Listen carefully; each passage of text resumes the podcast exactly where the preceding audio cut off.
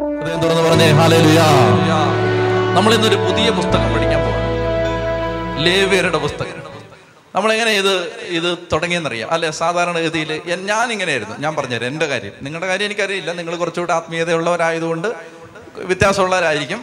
എൻ്റെ കാര്യം ഇങ്ങനെയായിരുന്നു ഞാൻ ബൈബിൾ വായിക്കണമെന്ന തീവ്രമായ ആഗ്രഹത്തോടെ ഉൽപ്പത്തി ഒന്ന് തുടങ്ങും ഭയങ്കര തീഷ്ണതയോടെ എന്ന് പറഞ്ഞാൽ ഇപ്പം ഞാൻ ഇപ്പം തീർത്തിട്ടേ ഉള്ളൂ അങ്ങനെ ഞാൻ എൻ്റെ മുൻ അനുഭവങ്ങൾ ഞാൻ പറയുകയാണ് അപ്പൊ അങ്ങനെ വായിച്ച് വായിച്ച് വായിച്ച് വായിച്ച് ഉൽപ്പത്തിയൊക്കെ ഞാൻ വളരെ വേഗത്തിൽ വായിക്കും എന്നിട്ട് പുറപ്പാട് ഒരു ഇരുപത്തി അഞ്ചൊക്കെ ആവുമ്പം എന്റെ സ്പീഡ് കുറയും ഇരുപത്തി ആറ് ഇരുപത്തി ഏഴൊക്കെ ആവുമ്പം ഇത് ഇതെന്തുവാന്ന് ഞാൻ വിചാരിക്കും ഇരുപത്തെട്ട് ഇരുപത്തി ഒമ്പത് മുപ്പത് മുപ്പത്തൊന്ന് മുപ്പത്തിരണ്ടൊക്കെ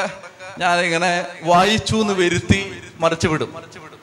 എന്നിട്ട് പുറപ്പാട് പുസ്തകം എങ്ങനെയും അങ്ങ് അവസാനിപ്പിച്ചിട്ട് ഇനി അടുത്ത പുസ്തകം നന്നായിട്ട് വായിക്കണം എന്ന് വിചാരിച്ച് ലേവര് തുടങ്ങി ഒരു രണ്ട് പാരഗ്രാഫ് എത്തുമ്പോൾ ഞാൻ ലേവ്യര് ഇരുപത്തേഴ് മറിക്കും എന്നിട്ട് സംഖ്യ തുടങ്ങും ഇതായിരുന്നു എൻ്റെ ശീലം അതായത് ഇത് ഞാൻ വായിക്കത്തേ ഇല്ലായിരുന്നു അറിയാമോ ഇതിനകത്ത് ദൈവമേ എന്തെല്ലാം കാര്യങ്ങളാണ് അത് വായിച്ചാൽ നമ്മൾ വായിച്ചാൽ മനസ്സിലാവുന്നില്ല ഇതൊക്കെ പിന്നെ ഞാൻ വിചാരിച്ചു ഇതൊക്കെ അവരുടെ സാക്രിഫൈസസ് അതൊക്കെ നമ്മൾ എന്തിനാ നമുക്കിതൊന്നും അറിയേണ്ട കാര്യമില്ല എൻ്റെ പ്രിയപ്പെട്ടവരെ എനിക്കൊരു കാര്യം മനസ്സിലായി നമ്മൾ വായിക്കാതെ മറിച്ചു വിട്ടതിനകത്താണ് ഏറ്റവും അമൂല്യമായ നിധികൾ പരിശുദ്ധാത്മാവ് ഒളിച്ചു വെച്ചിരിക്കുന്നു അതുകൊണ്ട് അത് നമ്മൾ കിളച്ചെടുക്കാൻ പോകണം ചെത്തി പറഞ്ഞേ ലുയാ നമ്മൾ വായിക്കാതെ മറിച്ചു വിട്ട പുസ്തകങ്ങൾക്കകത്തായിരുന്നു ഇപ്പൊ ഉദാഹരണത്തിന് വായിക്കാതെ വിട്ടൊരു ഭാഗമായിരുന്നു സമാഗമ കൂടാരം ദൈവമേ അതിനകത്ത് കിടക്കുന്ന നിക്ഷേപങ്ങൾ പറഞ്ഞാലും പറഞ്ഞാലും പറഞ്ഞാലും മനസ്സിലാക്കിയാലും തീരാത്ത നിധി നിക്ഷേപങ്ങൾ അതിനകത്ത് കിടക്കുകയാണ്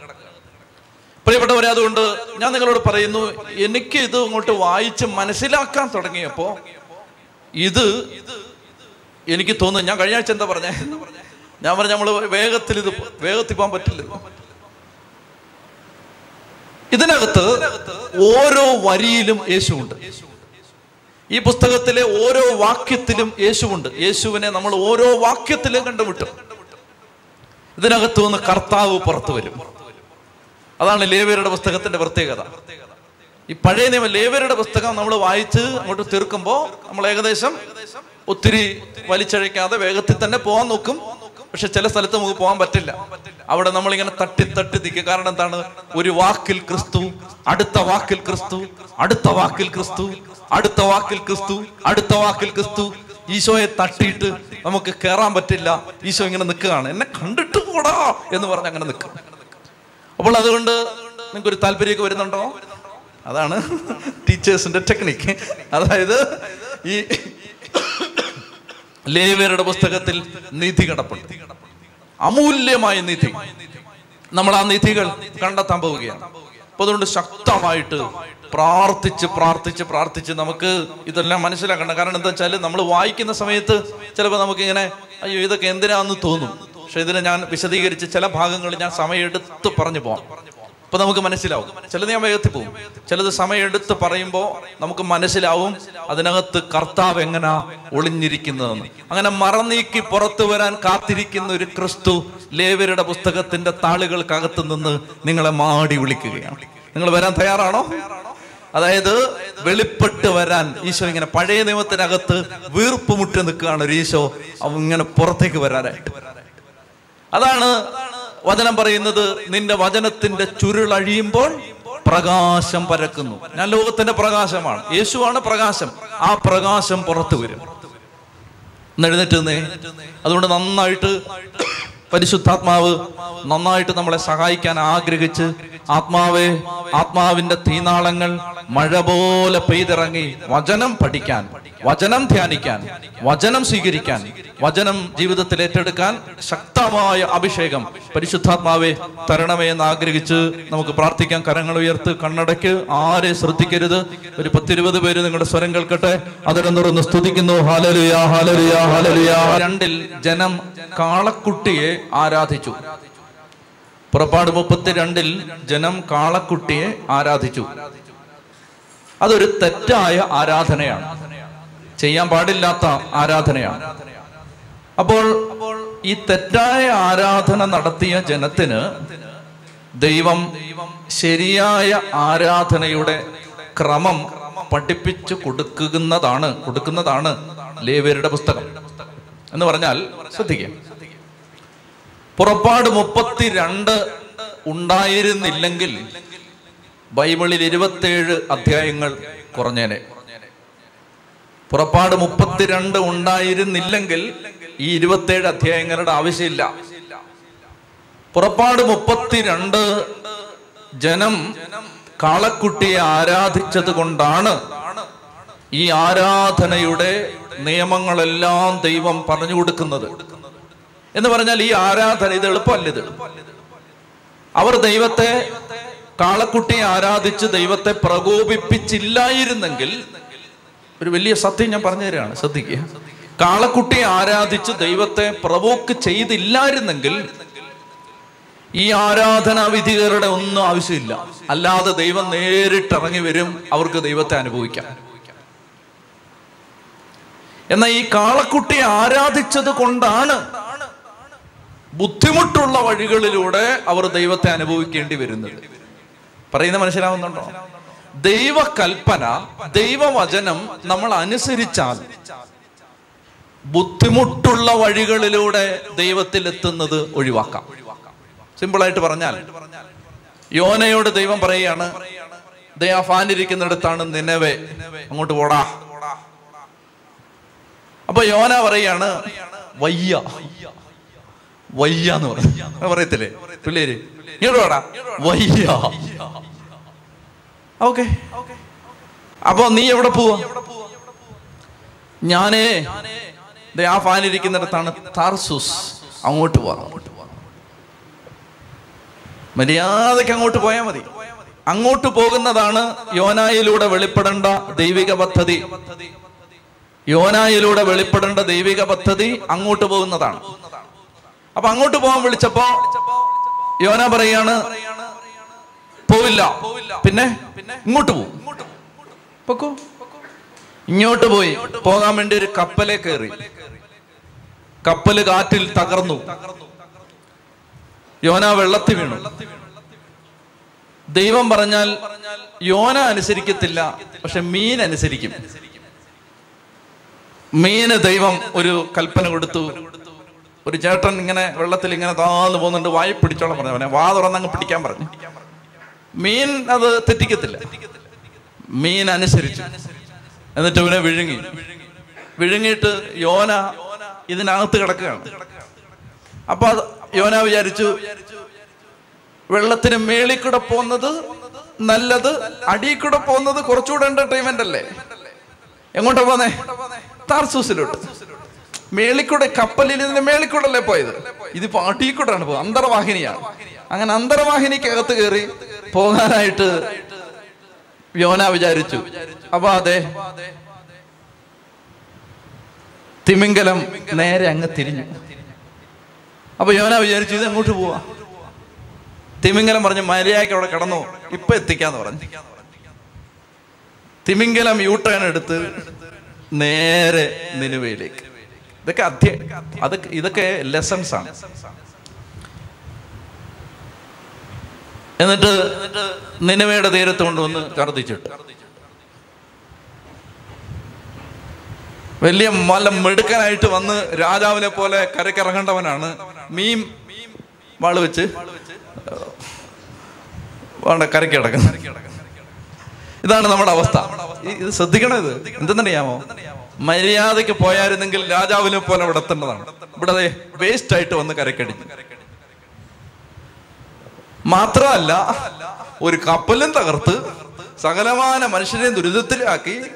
മൂന്ന് ദിവസം ഉപ്പുവെള്ളവും കുടിച്ച് വല്ല കാര്യമുണ്ടായിരുന്നു ഇതാണ് ലേവിയരുടെ പുസ്തകത്തിന്റെ ഒന്നാമത്തെ ആശയം കാളക്കുട്ടിയെ ആരാധിക്കാതിരുന്നാൽ ഒരുപാട് ബുദ്ധിമുട്ടുകൾ ഒഴിവാക്കാം ചതി പറഞ്ഞേ ഹാലലുയാ അതുകൊണ്ട് ദൈവവചനം പഠിക്കുമ്പോൾ കർത്താവ് തരുന്ന സന്ദേശങ്ങളിൽ ഒന്ന് അതാണ് ലേവരുടെ പുസ്തകത്തിൽ നിന്ന് അതായത് ഈ പുസ്തകത്തിൽ വിവരിക്കുന്ന എല്ലാ നിയമങ്ങളും ആരാധനാ വിധികൾ നിയമങ്ങൾ കൽപ്പനകൾ ചട്ടങ്ങൾ ഇങ്ങനെ ഇങ്ങനെ ചെയ്തോണം കാർക്കശ്യമുള്ള നിയമങ്ങളാണ് അതെല്ലാം ചെയ്യേണ്ടി വരുന്നത് ഈ ജനം അതെല്ലാം ചെയ്യേണ്ടി വരുന്നത് കാളക്കുട്ടിയെ ആരാധിച്ചത് കൊണ്ടാണ് പ്രിയപ്പെട്ടവരെ അതുകൊണ്ട് ദൈവത്തിന്റെ കൽപ്പനകൾ തെറ്റിക്കുമ്പോൾ എന്തായാലും ദൈവത്തിന് ഒരു ഉദ്ദേശമുണ്ട് ശ്രദ്ധിക്കുക വലിയ കാര്യങ്ങളാണ് ഇതൊക്കെ ദൈവത്തിന്റെ ഉദ്ദേശം എന്താണ്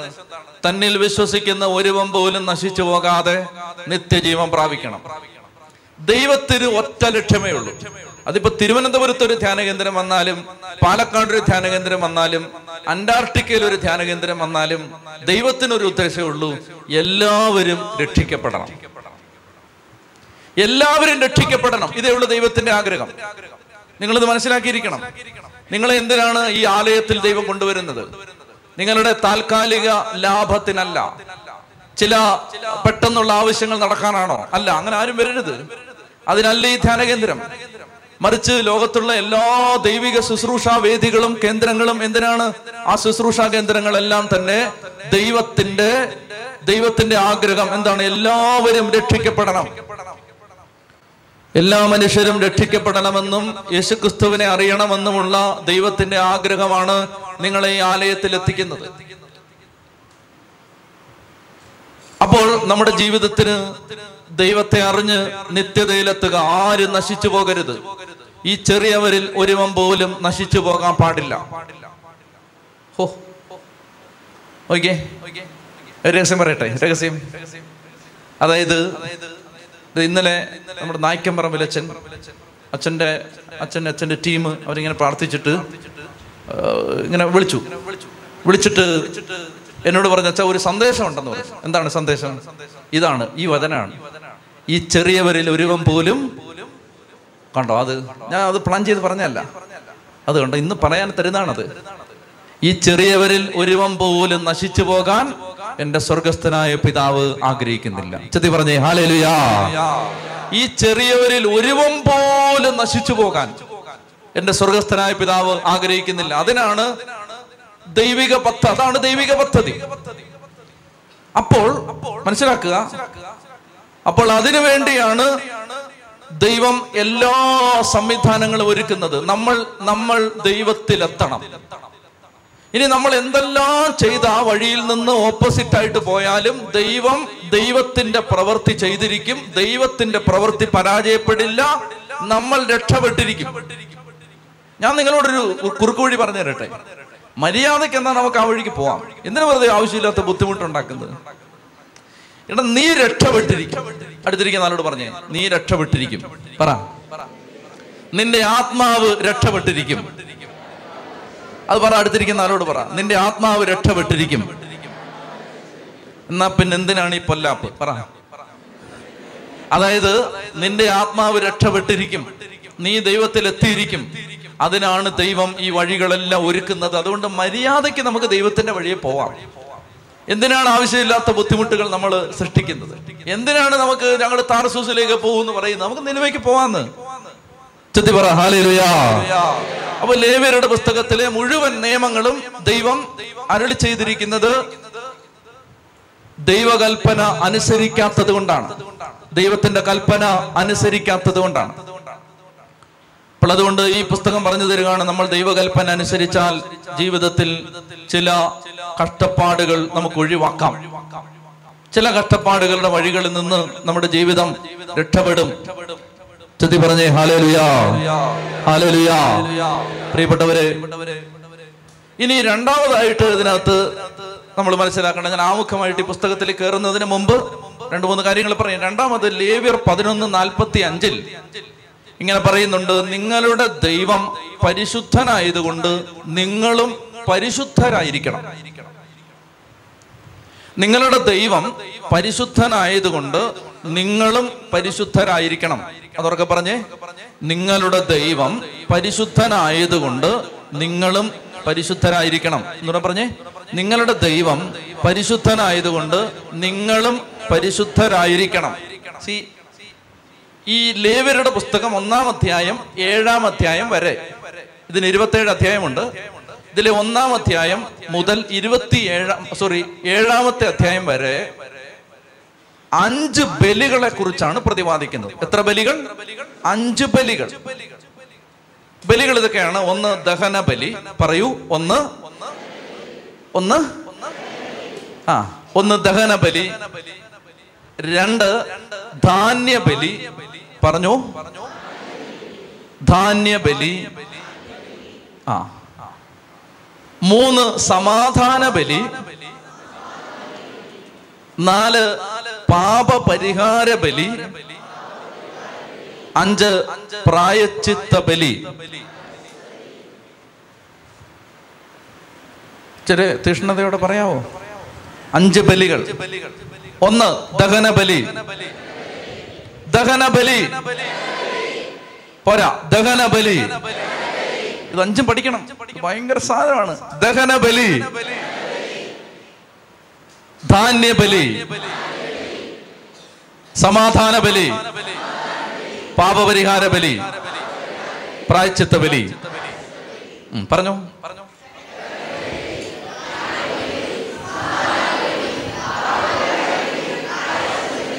ദഹനബലി ധാന്യബലി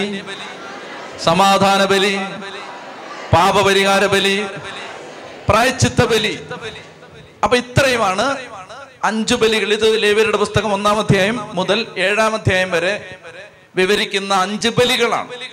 മനസ്സിലാക്കിയാൽ മതി മനസ്സിൽ ഓരോന്നിലേക്ക് നമ്മൾ വരും ഇപ്പൊ ഒന്ന് എഴുതാനൊന്നും പോകണ്ട ശ്രദ്ധിച്ചിരിക്കുക ബലി സാക്രിഫൈസ് അതിന് ഉപയോഗിച്ചിരിക്കുന്ന ഹിബ്രു വാക്ക് കൊർബാൻ എന്നാണ് കുർബാന കേട്ടിട്ടുണ്ടല്ലോ കൊർബാൻ എന്താണ് വാക്ക് പറയൂ എന്താണ് കുർബാനയല്ല ഖുർബാൻ പറയൂ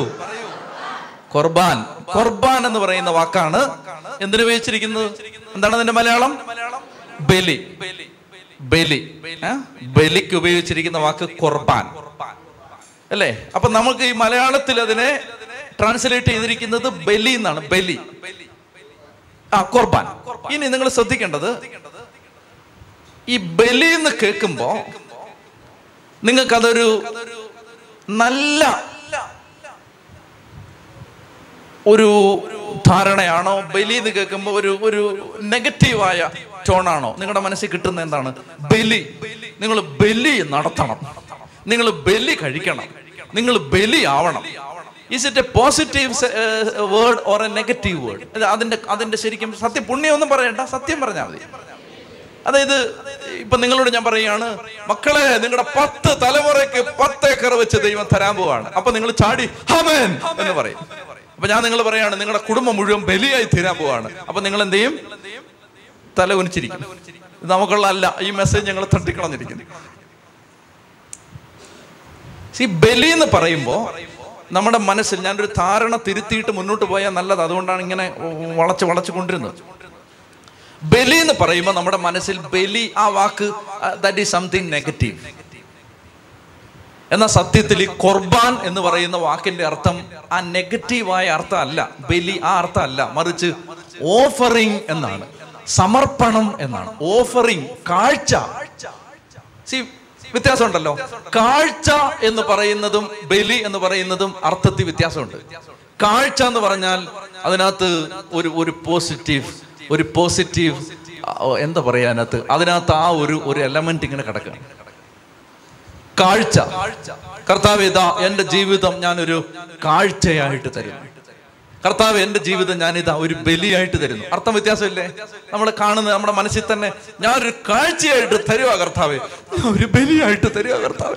വ്യത്യാസമുണ്ട് സി കൊർബാൻ എന്ന് പറഞ്ഞാൽ അത് ഒരു നെഗറ്റീവായ വാക്കല്ല ഹിബ്രു ഭാഷയിലെ അത് വീരോചിതമായ ഒരു സമർപ്പണത്തിന്റെ വാക്കാണ് ഒരു ചാവേറിന്റെ മനസ്സാണ് ഈ സമർപ്പണം അതായത് അവിടെ അവിടെ നിരാശയില്ല അവിടെ എന്തോ ഞാൻ പാടുപെട്ട് ചെയ്യുന്നു എന്ന ചിന്തയൊന്നുമില്ല അവിടെ ഞാൻ ഭയങ്കര ബുദ്ധിമുട്ടി അങ്ങനൊന്നുമില്ല കർത്താവേ I am offering something offering ആണ് ഓഫറിംഗ് ഇപ്പൊ ഒന്നാമതായിട്ട് ഈ ബലി പിന്നെ നമ്മൾ ഇനി പറയാൻ പോവാണ് ദഹന ബലി അയ്യോ ദഹന ബലി അങ്ങനല്ല അങ്ങനല്ല ഇത്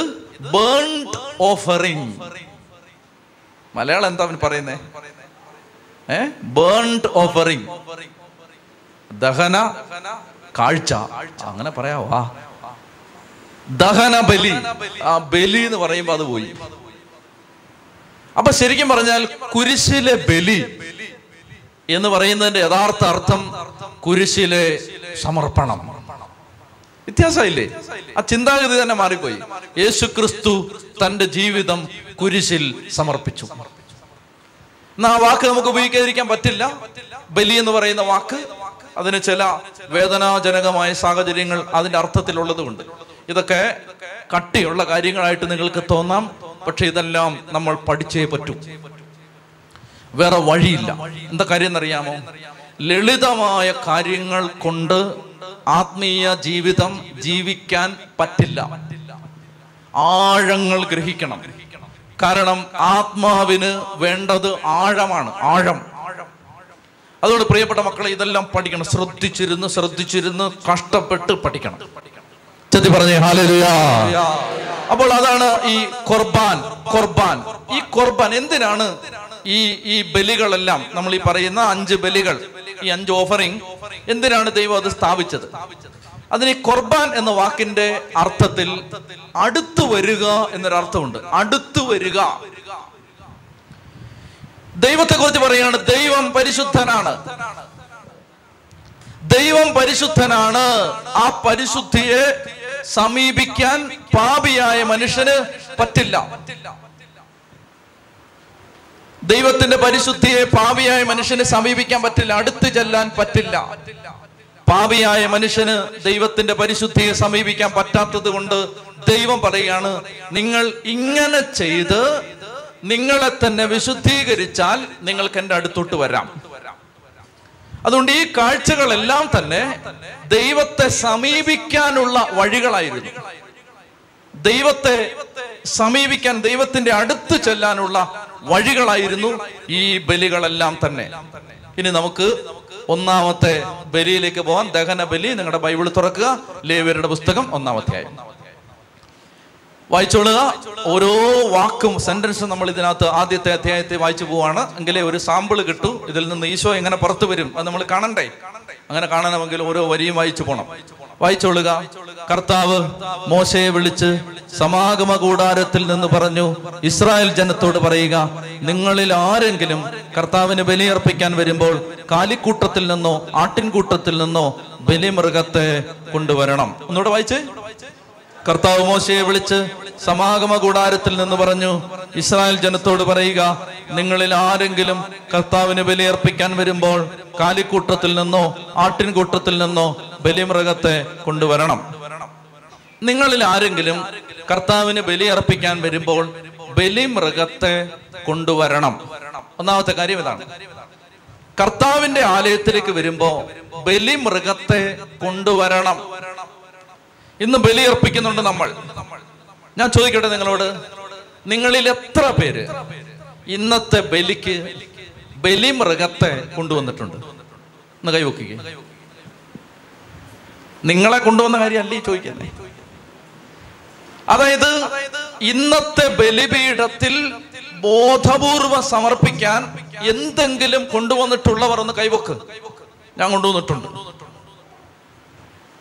അതായത് ഇങ്ങനെ പറയുന്നത് കർത്താവ് ചില വ്യക്തികൾക്ക് കൊടുത്ത വെളിപ്പെടുത്തലുകൾ ഇങ്ങനെയാണ് പറയുന്നത് പുരോഹിതൻ വിശുദ്ധ വസ്ത്രങ്ങൾ ധരിച്ച് ബലിപീഠത്തിലേക്ക് നടന്നു വരുമ്പോൾ ഈ ദേവാലയത്തിന്റെ എല്ലാ വാതിലിലും ഈശോ വന്ന് ഇങ്ങനെ നിൽക്കും നിന്നിട്ട് രണ്ട് കൈയും തുറന്നു പിടിച്ചാ നിൽക്കുന്നത് എന്നിട്ട് ഈശോ ചോദിക്കും നിങ്ങൾ എന്താണ് ഇന്ന് ബലിയർപ്പിക്കാൻ കൊണ്ടുവന്നത് നമ്മൾ ആ ഈശോയെ കാണാതെ അങ്ങനെ മാറിയിക്കെന്ന് പറഞ്ഞിട്ട് അകത്തോട്ട് പോയി പോയി നിൽക്കും നിങ്ങൾ കർത്താവിന് ബലിയർപ്പിക്കാൻ വരുമ്പോൾ ഇസ്രായേൽ ജനത്തോട് ദൈവം പറയുകയാണ് നിങ്ങൾ കാലിക്കൂട്ടത്തിൽ നിന്നോ ആട്ടിൻകൂട്ടത്തിൽ നിന്നോ ബലി മൃഗത്തെ കൊണ്ടുവരണം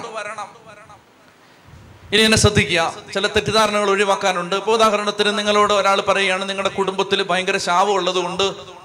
നിങ്ങളൊരു നൂറ് കുർബാന അർപ്പിച്ച് പ്രാർത്ഥിക്കുക ഒന്നിലധികം കുർബാനകൾ അർപ്പിക്കുന്നതിൽ തെറ്റില്ല ഒന്നിലധികം കുർബാനകൾ അർപ്പിക്കുന്നതിൽ തെറ്റില്ല തെറ്റില്ല ഇപ്പൊ ഒരു നിയോഗത്തിന് വേണ്ടി അഞ്ച് കുർബാന ചൊല്ലുന്നു ഒരു തെറ്റുമില്ല അതിനകത്ത് പക്ഷേ പക്ഷേ ഈ ബലി എന്താണെന്ന് വ്യക്തതയില്ലാതെ ഈ ബലിയിൽ വിശ്വസിക്കാതെ ഈ ബലിയുടെ ആന്തരിക അർത്ഥം മനസ്സിലാക്കാതെ ഈ ബലിയിൽ നടക്കുന്നതിനെ കുറിച്ച് ബോധ്യമില്ലാതെ ഒരു ക്രിയ ചെയ്യുന്നത് പോലെ നിങ്ങൾ നൂറല്ല ഒരു ലക്ഷം കുർബാന ചൊല്ലിച്ചാലും നിങ്ങളുടെ വീട് അതുപോലെ തന്നെ ഇരിക്കും എന്നാൽ ഈ പുസ്തകം പഠിക്കേണ്ടതിന്റെ ആവശ്യകത ഞാൻ പറയുകയാണ് എന്നാൽ നിങ്ങൾ ഇത് വ്യക്തമായി മനസ്സിലാക്കിയിട്ട് വ്യക്തമായിട്ട് മനസ്സിലാക്കിയിട്ട് ഒരു കുർബാന ഒരു കുർബാന ബോധത്തോടെ അർപ്പിച്ചാൽ നിങ്ങളുടെ കുടുംബത്തിൽ പിന്നെ അങ്ങനെ ഒരു ബന്ധനം ഉണ്ടാവില്ല ഇതാണ് ഇതിന്റെ ഗൗരവം ഞാൻ പെട്ടെന്ന് നിങ്ങൾക്ക് മനസ്സിലാവാൻ കാര്യങ്ങൾ കുറച്ചുകൂടെ വ്യക്തതയാവാൻ എന്റെ ജീവിതത്തിലുണ്ട് ഒരു അനുഭവം ഞാൻ പറയാം ഒരു ചേട്ടൻ എന്നെ പള്ളി വരുന്ന ഒരു ചേട്ടൻ അദ്ദേഹത്തിന് അദ്ദേഹം സാധുവാണ് അദ്ദേഹത്തിന് എന്നോട് ഭയങ്കര ഇഷ്ടമാണ് സ്നേഹമാണ് വയ്യാത്ത ആളാണ് അപ്പോ ഇദ്ദേഹം ഇങ്ങനെ ഒരു ഒരു സ്റ്റെപ്പ് ഇറങ്ങി വേണം ഞാൻ താമസിക്കുന്ന വീട്ടിലേക്ക് വരാൻ അപ്പൊ ഇദ്ദേഹം റോഡിലൂടെ നടന്നു പോകുമ്പോൾ റിട്ടയർഡ് ആയതേ ഉള്ളൂ അധികം പ്രായമൊന്നുമില്ല കഷ്ടിച്ചൊരു അമ്പത്താ അമ്പത്താറ് അമ്പത്തേഴ് വയസ്സ് അത്രേ ഉള്ളൂ പക്ഷെ ആള് വളരെ വീക്കാണ് ആശുപത്രി കയറി ഇറങ്ങുന്ന ആളാണ് അപ്പൊ ഈ മനുഷ്യൻ ഇങ്ങനെ പതുക്കെ പതുക്കെ പതുക്കെ പതുക്കെ കുത്തി കുത്തി കുത്തി കുത്തി കുത്തി ഇങ്ങനെ നടന്നു പോകുന്ന ആളാണ് അപ്പൊ അങ്ങനെ നടന്നു പോകുമ്പോ ഇദ്ദേഹത്തിന്റെ ഭാര്യയാണ് ഇദ്ദേഹത്തെ കൈയും പിടിച്ച് ഇങ്ങനെ കൊണ്ടുവന്നത് അദ്ദേഹം പറയും ആ പറയും അച്ഛനെ കണ്ടിട്ട് വാന്ന് പറയും അപ്പൊ പറയും അച്ഛൻ അവിടെ കാണത്തില്ല ഇല്ല ഇല്ല അച്ഛൻ കാണും പോവാന്ന് പറയും ഞാൻ ഉണ്ടെങ്കിലും ഇല്ലെങ്കിലും ഈ സ്റ്റെപ്പ് ഇറങ്ങി വന്ന് ബെല്ലടിച്ച് ഇവിടെ ഉണ്ടെങ്കിൽ ഞാൻ ഇറങ്ങി വരുമ്പോൾ എന്നോട് ചോദിക്കും അച്ഛൻ ഭക്ഷണം കഴിച്ചോ അച്ഛൻ ആഹാരം കഴിക്കണേ ആരോഗ്യം നോക്കണേ അച്ഛൻ അച്ഛന് പൈസ ഞാൻ കുറച്ച് തരട്ടെ ഇങ്ങനെയൊക്കെ പറഞ്ഞിട്ട് എൻ്റെ കാര്യത്തിൽ ഞാൻ ഭക്ഷണം കഴിക്കുന്ന കാര്യത്തിൽ എൻ്റെ സാമ്പത്തിക കാര്യത്തിൽ ഇതൊക്കെ ഭയങ്കര ശ്രദ്ധയാണ് ഈ മനുഷ്യൻ എന്നിട്ട് അങ്ങനെ വന്നിട്ട് ഞാൻ പറയും ചേട്ടാ ഒന്നും വേണ്ട ഞാൻ ഭക്ഷണം കഴിച്ചു എനിക്ക് ഒരു കുഴപ്പമില്ല ഞാൻ നന്നായിട്ടിരിക്കുന്നു കണ്ടിട്ട് എന്ത് തോന്നുന്നു എന്നൊക്കെ പറയുമ്പോൾ ഈ ചേട്ടൻ ഒരു സമാധാനം ഇല്ല അച്ഛാ ഇല്ല അച്ഛാ ദേ ഞാൻ ഈ ആയിരം രൂപ കൂടെ വെച്ചിട്ട് പോട്ടെ മരുന്ന് വാങ്ങിക്കാൻ കാശില്ലാത്ത ആളാണ് അപ്പൊ ഞാൻ പറയൂ അങ്ങനെ വെക്കരുത് അത് വെച്ച് പോയാൽ അത് ഇവിടെ നിന്ന് തീ പിടിക്കും ഇത് കത്തിപ്പോവും അതുകൊണ്ട് എടുത്തോണ്ട് പോ നിർബന്ധിച്ച് നിർബന്ധിച്ച് അവസാനം ഞാൻ പറഞ്ഞു വിടും ഇതാണ് ഈ മനുഷ്യൻ എന്ന് പറഞ്ഞാൽ അത്രയ്ക്ക് എന്നോട് സ്നേഹം സാധുവാണ് ഭക്തനാണ് പ്രാർത്ഥിക്കുന്ന ആളാണ് പക്ഷെ ഈ വീട്ടിൽ നിന്ന് ദുരിതം മാറുന്നില്ല ഈ വീട്ടിൽ നിന്ന് ദുരിതം മാറുന്നേയില്ല എന്ന് പറഞ്ഞാൽ ഈ മനുഷ്യൻ ആറാമത്തെ ആശുപത്രിയിൽ ആലപ്പുഴ മെഡിക്കൽ കോളേജിൽ അഡ്മിറ്റഡ് ആയി തിരുവനന്തപുരത്തെ എൻ്റെ ഒരു സ്നേഹിതം വഴി ഒരു ഡോക്ടറെ പരിചയപ്പെട്ടിട്ട് ആ ഡോക്ടർ ഞാൻ ഫോൺ ചെയ്ത് പറഞ്ഞപ്പോൾ അദ്ദേഹം പറഞ്ഞു അച്ഛാ ഇവിടെ കൊണ്ടുപോവാ ഞാൻ പരിശോധിക്കട്ടെ പരിശോധിച്ചിട്ട് പറഞ്ഞു ഒരു രക്ഷയില്ല ഈ മനുഷ്യൻ മരിച്ചു പോത്തേ ഉള്ളൂ കൂടിപ്പോയാൽ ഒരു മാസം അപ്പൊ ആലപ്പുഴ മെഡിക്കൽ കോളേജിൽ കിടന്ന് വാവിട്ട് കരയുകയാണ് എനിക്ക് അച്ഛനെ കാണണം അച്ഛനെ കാണണം അച്ഛനെ കാണണം അപ്പൊ എന്റെ ഒരു സുഹൃത്ത് അവിടുന്ന് വിളിച്ചിട്ട് പറഞ്ഞു അല്ല ഞാൻ ഒരു സുഹൃത്തിനെ വിളിച്ചിട്ട് പറഞ്ഞു എടാ നീ നിന്റെ വികാരിച്ചനെ കൊണ്ട് ഈ ചേട്ടന്റെ അടുത്ത് ചെന്ന് ആലപ്പുഴ ചെന്ന്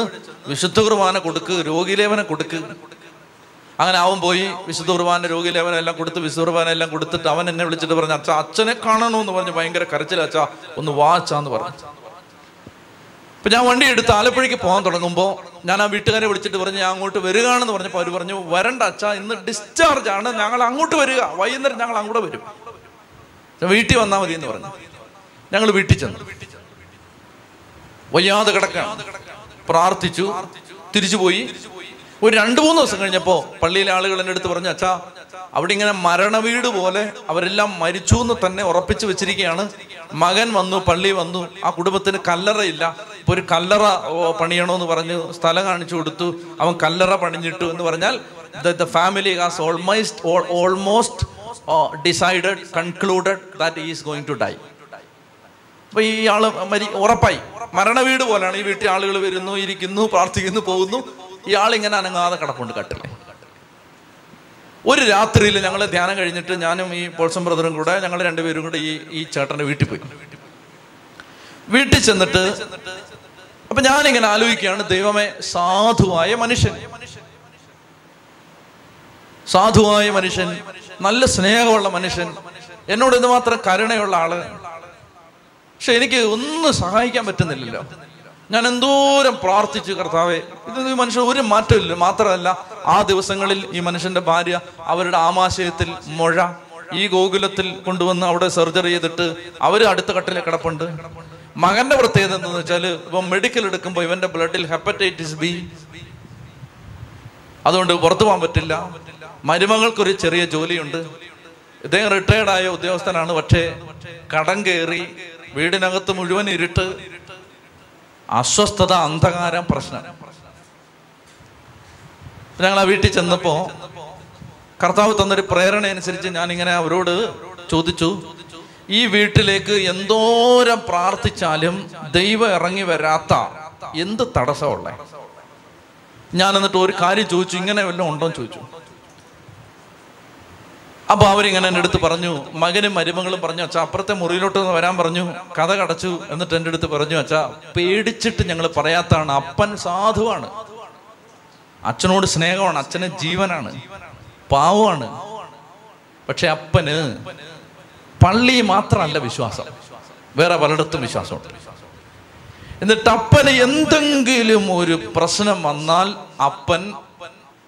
എവിടെങ്കിലും ആഭിചാരകന്മാരുടെ അടുത്ത് പോയി എന്തെങ്കിലും ഇങ്ങനെ പ്രശ്നം വെക്കുക നോക്കുക എന്നിട്ട് എന്തെങ്കിലും കൊണ്ടുവരിക വീട്ടിൽ കൊണ്ടുവന്ന് വെക്കുക സി നല്ലവനാണ് അച്ഛനോട് സ്നേഹമുള്ളവനാണ് എനിക്ക് വേണ്ടി പ്രാർത്ഥിക്കുന്ന ആളാണ് സാധുവാണ് കുടുംബത്തിൽ ഉത്തരവാദിത്തമുള്ള കുടുംബനാഥനാണ് പക്ഷേ തലക്കിട്ട് അടിയിട്ടിരിക്കുകയാണ് എന്താ പ്രശ്നം വിശ്വാസമില്ല വിശ്വാസമില്ല വിശ്വാസം പറഞ്ഞു യേശു ക്രിസ്തുവിൽ വിശ്വാസമില്ല അതുകൊണ്ടല്ലേ പല വഴിക്ക് പോന്നെ അങ്ങനെ വിശ്വാസമില്ലാത്തൊരു വ്യക്തി പതിനായിരം കുർബാനയെ സംബന്ധിച്ചാലും ആ വീടിന്റെ കെട്ട് അതുപോലെ തന്നെ കിടക്കും അങ്ങനെ വിശ്വാസമില്ലാത്തൊരു വ്യക്തി ഇനി ആരെങ്കിലും ഏതെങ്കിലും ഒരു കൊടി കെട്ടി അച്ഛനെ അങ്ങനെയും ചില ആളുകൾ പറയുന്നുണ്ട് എല്ലാ അച്ഛന്മാരും ചൊല്ലിയാൽ പറ്റില്ല ഒരു നല്ല സൂപ്പർ അച്ഛന്മാർ ചൊല്ലണം എന്നാലേ പറ്റൂ അങ്ങനെയും പറയുന്ന അങ്ങനെയും കേട്ടിട്ടുണ്ട് എൻ്റെ അടുത്ത് ആളുകൾ പറഞ്ഞിട്ടുണ്ട്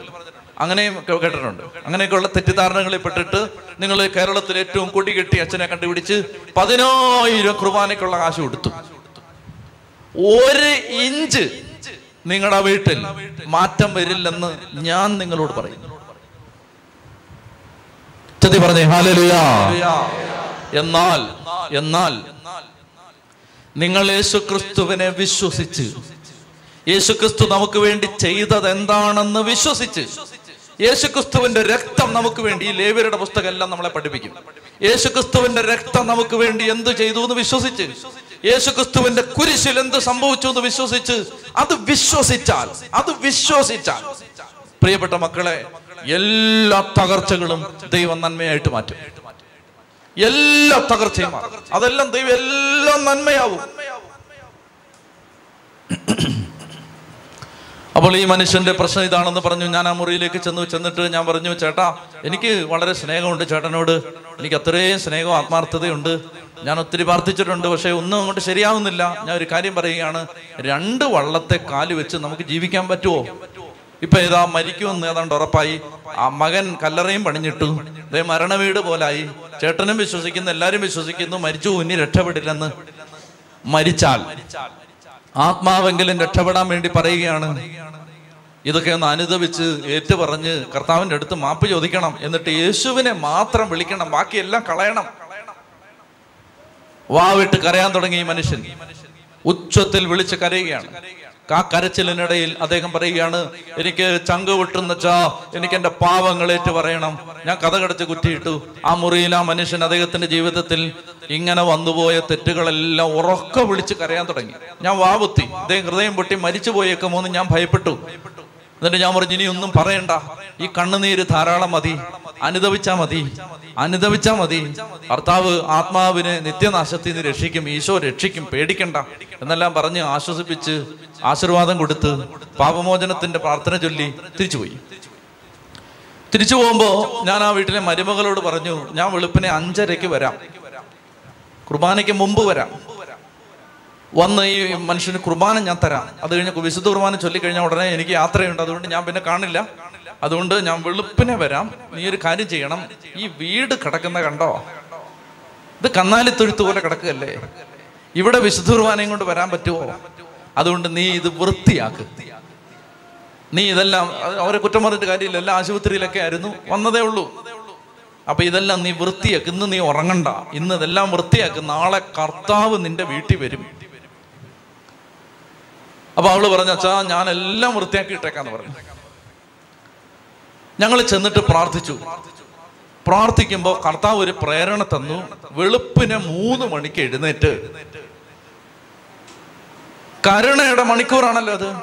കരുണയുടെ മണിക്കൂറിൽ വെളുപ്പിനെ മൂന്ന് മണിക്ക് എഴുന്നേറ്റ് ഈ കുടുംബത്തിന് വേണ്ടി കരുണ അപേക്ഷിച്ച് ആ കുടുംബം അനുദവിച്ചല്ലോ തെറ്റുതിരുത്താൻ തയ്യാറായല്ലോ കുടുംബനാഥൻ അപ്പൊ അദ്ദേഹത്തിന്റെ ഭാഗമൊക്കെ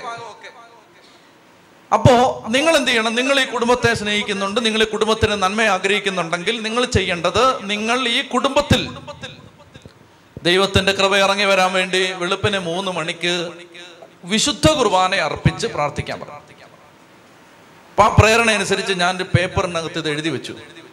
അതായത് കർത്താവെ ഈ കുടുംബത്തിലുള്ള ഇന്ന ഇന്ന പ്രശ്നങ്ങൾക്ക് ഞങ്ങൾ പരിഹാരം അപേക്ഷിച്ച് ഈ ബലി അർപ്പിക്കുക അയ്യായിരം വിശുദ്ധ കുർബാനയൊന്നുമില്ല കേട്ടോ ഒരു വിശുദ്ധ കുർബാന വെളുപ്പിനെ മൂന്ന് മണിക്ക് ഞങ്ങൾ നാല് പേരുണ്ട് നാല് പേര് ഒരു ബലി അർപ്പിച്ച് പ്രാർത്ഥിച്ചു നാല് പേരുടെ കയ്യിൽ ഈ പേപ്പറുണ്ട് അതായത് ബലിയുടെ അതാണ് ഈ ബലിമൃഗം അതാണ് ഞാൻ പറയുന്നത് ബലിമൃഗമാണിത് എന്താ ബലിമൃഗം എന്താണ് ഈ ബലിയിൽ സംഭവിക്കേണ്ടത് അതിനെക്കുറിച്ചുള്ള ബോധം അതാണ് ഈ ബലിമൃഗം മോശയോട് ദൈവം പറയാണ് ഇസ്രായേൽ ജന ആരെങ്കിലും ബലി അർപ്പിക്കാൻ വരുമ്പോ ബലിമൃഗത്തെ കൊണ്ടുവരണം ചുമ്മാ വരരുത് പിന്ന് പതിനൊന്നരയ്ക്ക് ബലിയർപ്പിക്കും ഈ ആലയത്തിൽ ഇങ്ങനെ ബലിയർപ്പിക്കുന്ന സമയത്ത് ഈ ആലയത്തിൽ പരിശുദ്ധ കുർബാന അർപ്പിച്ച് പ്രാർത്ഥിക്കുന്ന സമയത്ത് നിങ്ങൾക്ക് ഈ ബലിപീഠത്തിൽ അർപ്പിക്കാൻ ബലിമൃഗം ഉണ്ടാവണം ഇപ്പൊ ഞങ്ങൾ പേര് നാല് പേരുടെ കയ്യില് ഈ പേപ്പറിൽ ഇത് എഴുതി വെച്ചിരിക്കുകയാണ് കർത്താവ് ഈ കുടുംബത്തിലെ ഇന്ന ഇന്ന മേഖലകൾക്ക് പരിഹാരം തരണം ആ കുടുംബത്തോട് കരുണയാവണം അങ്ങനെ സഭയെ പ്രാർത്ഥിക്കാം അതായത് സഭ ഒരു ശരീരമാണ് സഭാ ശരീരത്തിലെ അവയവങ്ങളാണ് നമ്മളെല്ലാം അതുകൊണ്ടാണ് പുരോഗതി പറയുന്നത് സഭ മുഴുവനും വേണ്ടി ബലിയർപ്പിക്കാൻ നിങ്ങൾ എനിക്ക് വേണ്ടി പ്രാർത്ഥിക്കണമെന്ന് പറയുന്നത് അപ്പൊ അതുകൊണ്ട് ആ കുടുംബത്തിന് വേണ്ടി ആ കുടുംബം ചെയ്യുന്ന പോലെ തന്നെ നമുക്ക് ചെയ്യാൻ പറ്റൂ ഇത് ആ കുടുംബം ഇത് വിശ്വസിക്കുന്നുണ്ടല്ലോ അവർക്ക് ഈ പരാധീനതയുടെ നടുവിൽ ആ ആ മനുഷ്യനെ എഴുന്നേറ്റ് വന്ന് ഈ ബലിയർപ്പിക്കാൻ പറ്റില്ല അദ്ദേഹത്തിന് ആരോഗ്യമില്ല അപ്പോൾ അതുകൊണ്ട് ആ മനുഷ്യ കിടക്കുന്ന മനുഷ്യന് വേണ്ടി അദ്ദേഹത്തിന്റെ അനുതാപം നമ്മൾ കണ്ടതാണല്ലോ അദ്ദേഹം കർത്താവിന്റെ സന്നിധിയിൽ നിലവിളിച്ച് കരഞ്ഞതാണല്ലോ അത് മതി അപ്പൊ ഞങ്ങൾ അങ്ങനെ നാല് പേര് ബലിയർപ്പിച്ച് പ്രാർത്ഥിച്ചു എൻ്റെ ബോധങ്ങളെ മുഴുവൻ മാറ്റിമറിച്ച സംഭവങ്ങളിൽ ഒന്നാണ് അതായത് അന്ന് ഞങ്ങൾ ബലിയർപ്പിച്ചു വെളുപ്പിനെ ആ വീട്ടിലേക്ക് ചെന്നു ഈ മനുഷ്യനെ വിളിച്ച് പിടിച്ചുകൊണ്ട് വന്ന് എല്ലാവരോടും കൊണ്ടുവന്നൊരു കസേര ഇരുത്തി വീണു പോകാതിരിക്കാൻ വേണ്ടി രണ്ട് വശത്തായിട്ട് പിടിച്ചു തന്നു എന്നിട്ട് ഈ മനുഷ്യൻ ഇങ്ങനെ കരഞ്ഞുകൊണ്ടിരിക്കുമ്പോൾ ഞാൻ പറഞ്ഞു ഈശോ ദേ ഈ വീട്ടിൽ വന്നിരിക്കുകയാണ് ഈ വീട്ടിൽ ഒത്തിരി ആഭിചാരം മന്ത്രാതൊക്കെ ചെയ്ത് ചേട്ടൻ കൊണ്ടുവച്ചിട്ടുണ്ട് ഇപ്പൊ ഈ വീടെല്ലാം വെഞ്ചരിച്ച് പ്രാർത്ഥിക്കാൻ പോവാണ് ചേട്ടൻ ഒരു കാര്യം ചെയ്യണം എൻ്റെ കയ്യിൽ ഈശോ ഇരിക്കുകയാണ് ഈശോയെ ഈശോയെ ഞാൻ ചെയ്തത് തെറ്റാണെന്ന് ഞാൻ ഏറ്റു പറഞ്ഞു ഞാൻ നിന്നെ രക്ഷകനും നാഥനും ദൈവവും കർത്താവുമായിട്ട് സ്വീകരിക്കുന്നു എന്നെ സഹായിക്കണേ എന്ന് പറഞ്ഞ് കരഞ്ഞാ മതി വേറൊന്നും ചെയ്യണ്ട വാവിട്ട് കരഞ്ഞാ മതി എന്നെ സഹായിക്കണേ എന്ന് പറഞ്ഞ് കരഞ്ഞാ മതി പ്രിയപ്പെട്ടവരെ അങ്ങനെ ഈ മനുഷ്യൻ വാവിട്ട് കരയുമ്പോൾ ഞങ്ങൾ ആദ്യം വീട് വഞ്ചരിച്ച് പ്രാർത്ഥിച്ചു പിന്നെ ഈ മനുഷ്യന് വിശുദ്ധ കുർബാന കൊടുത്തു പ്രാർത്ഥിച്ചു തിരിച്ചു വന്നു അതായത് ഒരു മൂന്ന് ദിവസം കഴിഞ്ഞാൽ പെസക വ്യാഴാഴ്ചയാണ് പെസക വ്യാഴാഴ്ച വിശുദ്ധ കുർബാന ഉച്ച കഴിഞ്ഞാണ് രാവിലെ ഈ മനുഷ്യൻ പള്ളി വന്നു നടന്ന വന്നത് ആരോഗ്യത്തോടെ വന്നത് മുട്ടുമ്മേ നിന്ന് ഒരിക്കൽ കൂടി കുമ്പസാരിച്ചു പരിശുദ്ധ കുർബാന സ്വീകരിച്ചു ആരോഗ്യത്തോടെ തിരിച്ചു പോയി അദ്ദേഹത്തിന് വേണ്ടി മകൻ പണിഞ്ഞിട്ട കല്ലറ പെരുമഴ പെയ്ത് കല്ലറേ ഒലിച്ചു പോയി എന്ന് പറഞ്ഞാൽ ദൈവം തെളിയിക്കുകയാണ് ഈ കല്ലറയുടെ ആവശ്യമില്ല തൽക്കാലത്തേക്ക് ഇനി ഈ കല്ലറ വേണ്ട ഇനി അടുത്തത് എൻ്റെ മുഴുവൻ ബോധ്യങ്ങളിലേക്കും ശക്തി നിറഞ്ഞത് അടുത്ത കാര്യം നടന്നപ്പോഴാണ് അതായത് ഈ മകൻ കഴിഞ്ഞ മാസം കൂടി ടെസ്റ്റ് ചെയ്ത് ഗൾഫിൽ പോകാനായിട്ട് നോക്കിയ ആളാണ് പോയി ബ്ലഡ് ടെസ്റ്റ് ചെയ്യുമ്പോൾ അവൻ്റെ ബ്ലഡിൽ അങ്ങനെ ഒരു രോഗമേ ഇല്ല എൻ്റെ പ്രിയപ്പെട്ട സഹോദരങ്ങളെ അതായത് ഒരു വിശുദ്ധ കുർബാന യോഗ്യതയോടെ വിശ്വാസത്തോടെ ഒരു കുടുംബത്തിന് വേണ്ടി അർപ്പിച്ചാൽ ആ കുടുംബത്തിൽ കർത്താവ് പ്രവർത്തിക്കുന്ന ആയിരക്കണക്കിന് അനുഭവങ്ങൾ എൻ്റെ ജീവിതത്തിലുണ്ട് അതിലൊന്നാണിത് അതിന് ആ കുടുംബനാഥൻ അതാണ് അതിനകത്ത് പ്രധാനപ്പെട്ടത് ആ കുടുംബനാഥൻ അദ്ദേഹം ഹൃദയം തകർന്ന് അനുദപിച്ചു അദ്ദേഹം വിശ്വസിച്ചു ഇത് സംഭവിക്കുമ്പോൾ അതുകൊണ്ട് ഈ ലേവ്യരുടെ പുസ്തകം നമ്മൾ പഠിക്കുന്ന എന്തിനെന്ന് വെച്ചാൽ ഈ യേശുക്രിസ്തുവിന്റെ കുരിശുമരണത്തിന്റെ അർത്ഥം നമുക്ക് ഈ പുസ്തകത്തിൽ നിന്ന് കിട്ടും ചത്തി പറഞ്ഞേ ഹാലേ ലുയാ ഒന്നുകൂടെ എഴുന്നേറ്റ് നമുക്ക് നന്നായിട്ട് പ്രാർത്ഥിക്കാം അതായത് ഇന്ന് ഈ ആലയത്തിൽ കർത്താവ് നന്നായിട്ട് ബലി അർപ്പിക്കാനും ബോധ്യങ്ങളോടെ യേശുവിന്റെ കുരിശുമരണത്തിന്റെ അർത്ഥം തിരിച്ചറിയാനും ഞങ്ങളെ അങ്ങ് സഹായിക്കണം കർത്താവിന്റെ സഹായം നമുക്ക് അതിന് ആവശ്യമുണ്ട് പ്രിയപ്പെട്ടവരെ പ്രാർത്ഥിക്കാൻ പറ്റാത്ത അനേക ആളുകൾ ഇന്നീ ഈ ആലയത്തിൽ വന്നിട്ടുണ്ട് പ്രാർത്ഥിക്കാൻ പറ്റാത്തവർ വിശുദ്ധ കുർബാനയെ സംബന്ധിക്കാൻ പറ്റാത്തവർ വിശുദ്ധ കുർബാനയിൽ മടുപ്പുള്ളവർ അതായത് പ്രാർത്ഥന നിർബന്ധിച്ചു കൊണ്ടുവന്നവർ അങ്ങനെയുള്ള ആളുകൾ ഈ ആലയത്തിൽ നിൽപ്പുണ്ട് ഇന്ന് നിങ്ങൾ നന്നായിട്ട് പ്രാർത്ഥിക്ക് പ്രാർത്ഥനയ്ക്ക് കർത്താവ് ഒരു വരം തരും നിങ്ങൾക്ക് മണിക്കൂറുകൾ പ്രാർത്ഥിക്കാൻ കർത്താവ് കൃപ തരും നിങ്ങളുടെ ജീവിതത്തിൽ കർത്താവ് ഇറങ്ങി ഇടപെടും അതുകൊണ്ട് നന്നായിട്ട് പ്രാർത്ഥിക്കുക ഇപ്പം നിങ്ങൾക്ക് പ്രാർത്ഥിക്കാൻ പറ്റുന്നില്ല അങ്ങനെയുള്ള അനേകരെ ഞാൻ കാണുന്നുണ്ട് അതായത് ഈ ഓരോ ആഴ്ചയും വരുന്ന ആളുകൾ ഓരോ ആഴ്ചയും വ്യത്യസ്ത ഗ്രൂപ്പുകളാണ് വരുന്നത് കൂടുതൽ ആളുകൾ കുറച്ച് പേരാണ് ഈ സ്ഥിരമായിട്ട് വരുന്നത് ബാക്കിയുള്ളവർ ഇങ്ങനെ ഫ്ലോട്ടിംഗ് പോപ്പുലേഷനാണ് ഇവിടെ വളരണ്ടേ നിങ്ങൾ വിശുദ്ധ കുർബാനയുടെ അർത്ഥം മനസ്സിലാക്കിയാൽ ദിവ്യകാരുണ്യത്തിന്റെ ശക്തി മനസ്സിലാക്കിയാൽ അവിടെ ദൈവം അത്ഭുതങ്ങൾ പ്രവർത്തിക്കും പരിശുദ്ധാത്മാവിനോട് പ്രാർത്ഥിക്കുകയാണ് പരിശുദ്ധാത്മാവെ വന്ന് നിറയണമേ എന്ന് ആഗ്രഹിച്ച് പ്രാർത്ഥിക്കുകയാണ് എല്ലാ മക്കളിലും വന്ന് നിറയണമേ എന്ന് ആഗ്രഹിച്ച് പ്രാർത്ഥിക്കുകയാണ് കർത്താവെ ഇവിടെ ഇപ്പോൾ ആയിരിക്കുന്ന ഈ മക്കളെ പൂർണ്ണമായിട്ട് സമർപ്പിച്ച് പ്രാർത്ഥിക്കുകയാണ് ഓരോ ഹൃദയത്തെയും സമർപ്പിക്കുന്നു കർത്താവെ കർത്താവെ ജീവിതത്തിൽ മദ്യാസക്തി ജീവിത വ്യഗ്രത സുഖലോലുപത സുഖലോലുപത മദ്യാസക്തി ജീവിത വ്യഗ്രത ഇവയാൽ നിങ്ങളുടെ മനസ്സ് ദുർബലമാവുകയും ആ ദിവസം ഒരു കെണി പോലെ നിങ്ങളുടെ മേൽ വന്ന് പതിക്കുകയും ചെയ്യാതിരിക്കാൻ നിങ്ങൾ ജാഗരൂകരായിരിക്കണമെന്ന് കർത്താവ് അരളി ചെയ്തു കണ്ണുകളുടെ ദുരാശ ജഡത്തിന്റെ ദുരാശ ജീവിതത്തിന്റെ അഹന്ത ദൈവമേ ലോകത്തോടും ലോക വസ്തുക്കളോടുമുള്ള മൈത്രി ദൈവമേ ലൗകിക കാര്യങ്ങളോട് മാത്രമുള്ള താല്പര്യം ലൗകിക നേട്ടങ്ങൾക്ക് വേണ്ടി മാത്രമുള്ള ദാഹം അങ്ങനെ കർത്താവെ സാത്താൻ ഹൃദയത്തെ ബന്ധിച്ചിട്ടിരിക്കുന്ന ഓരോ ജീവിതത്തെയും സമർപ്പിക്കുന്നു കർത്താവ് ദൈവമേ ആ കെട്ട് ഇന്ന് അഴിയണം കർത്താവെ സ്വർഗത്തിന്റെ മഹത്വം കാണാൻ കണ്ണുകൾ തുറക്കപ്പെടണം നിത്യതയുടെ വില അറിയാൻ കണ്ണുകൾ തുറക്കപ്പെടണം ദൈവമേ ലോകത്തിലേക്ക് മാത്രം നോക്കി ഓടുന്ന ആ മനസ്സുകൾ മാറണം കർത്താവെ കർത്താവെ നിത്യത മനസ്സിലാക്കാൻ പറ്റണം നിത്യത മനസ്സിലാക്കിയില്ലെങ്കിൽ ദൈവമേ വൈരാഗ്യം മാറില്ല നിത്യത എന്താണെന്ന് മനസ്സിലായില്ലെങ്കിൽ കർത്താവെ വെറുപ്പ് മാറില്ല ദൈവമേ പക മാറില്ല കർത്താവെ സ്വർഗത്തിന്റെ വില മനസ്സിലായില്ലെങ്കിൽ ഈ ആർത്തിയും അത്യാഗ്രഹവും മാറില്ല ദൈവമേ ലാഭഗതി മാറില്ല സ്വർഗത്തിന്റെ വില മനസ്സിലായില്ലെങ്കിൽ കഷ്ടപ്പെടാൻ മനസ്സ് വരില്ല കർത്താവേ അതുകൊണ്ട് നന്നായിട്ട് ആ കണ്ണുകൾ തുറക്കപ്പെടാൻ ഞങ്ങൾ പ്രാർത്ഥിക്കുകയാണ് കർത്താവെ കരങ്ങൾ സ്വർഗത്തിലേക്ക് ഉയർത്തിക്ക് ആരെ ഇനി ശ്രദ്ധിക്കരുത് ആരെ ശ്രദ്ധിക്കരുത് ഒന്നും ശ്രദ്ധിക്കരുത് പ്രിയപ്പെട്ട മക്കളെ ഒരു പത്തിരുപത് പേര് നിങ്ങളുടെ സ്വരം കേൾക്കട്ടെ ഒരൊറ്റ ആളെ നിങ്ങൾ ശ്രദ്ധിക്കരുത് നിങ്ങൾ ഉച്ചത്തിൽ ശ്രദ്ധിക്കുക എങ്ങനെ പ്രാർത്ഥിക്കാൻ പ്രേരണ കിട്ടുന്നോ അങ്ങനെ പ്രാർത്ഥിക്കുക എങ്ങനെ പ്രാർത്ഥിക്കാൻ പ്രേരണ കിട്ടുന്നോ അങ്ങനെ പ്രാർത്ഥിക്കുക നിലവിളിക്കാൻ പറ്റുന്നെങ്കിൽ നിലവിളിക്ക് കരയാൻ പറ്റുന്നെങ്കിൽ കരയെ ആവർത്തിച്ച് ചില വാക്കുകൾ നാവി വന്നാൽ അത് ആവർത്തിച്ച് പ്രാർത്ഥിക്കും ഒന്നും പറ്റുന്നെങ്കിൽ യേശുവെ എന്ന് വിളിച്ച് പ്രാർത്ഥിക്കും എല്ലാ മക്കളും പോരാ ഇത്ര ശബ്ദം പോരാ സ്വരം ഉയർത്തി സ്തുതിക്ക് ഓരോ ജീവിതത്തിന്റെ മേലും ദൈവത്തിന്റെ ശക്തി ഇറങ്ങി വരട്ടെ അടിമത്തത്തിന്റെ ചങ്ങല യേശുവിന്റെ നാമത്തിൽ പൊട്ടിമാറട്ടെ ആധിപത്യങ്ങൾ തകരട്ടെ അടിമത്തങ്ങൾ മാറട്ടെ മൃഗങ്ങൾ തകർക്കപ്പെടട്ടെ ചങ്ങലകൾ അഴിയട്ടെ ദൈവമേ രണ്ട് കോറിന്തോസ് നാല് നാലിൽ ഈ ലോകത്തിന്റെ ദേവൻ അന്തമാക്കിയ മനസ്സുകളുടെ മേൽ ദൈവത്തിന്റെ ശക്തി ഇറങ്ങി വരട്ടെ എന്ന് പ്രാർത്ഥിക്കുന്നു എബേസോസ് രണ്ട് രണ്ടിൽ അനുസരണക്കേടിന് മക്കളിൽ പ്രവർത്തിക്കുന്ന അന്തരീക്ഷ ശക്തിയുടെ അധിപൻ യേശുവിന്റെ നാമത്തിൽ ബന്ധിക്കപ്പെടട്ടെ എന്ന് പ്രാർത്ഥിക്കുന്നു കർത്താവേ അടിമത്തങ്ങൾ നാവിന്റെ കെട്ട് യേശുവിന്റെ നാമത്തിൽ അഴിയട്ടെ എന്ന് പ്രാർത്ഥിക്കുന്നു ഉച്ചത്തെ വിളിക്കുന്നു യേശോ ഉച്ചത്തിൽ വിളിക്കുന്നു യേശോ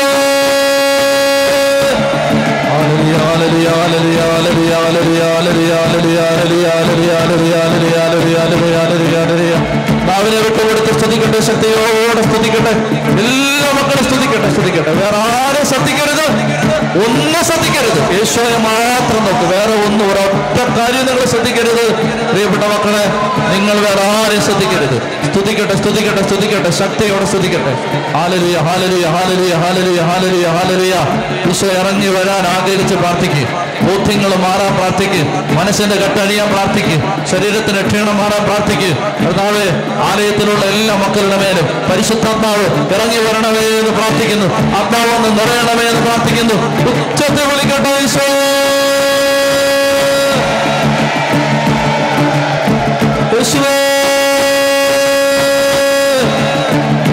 hallelujah, hallelujah, hallelujah, hallelujah, hallelujah, hallelujah, hallelujah, hallelujah, hallelujah, hallelujah, hallelujah, hallelujah,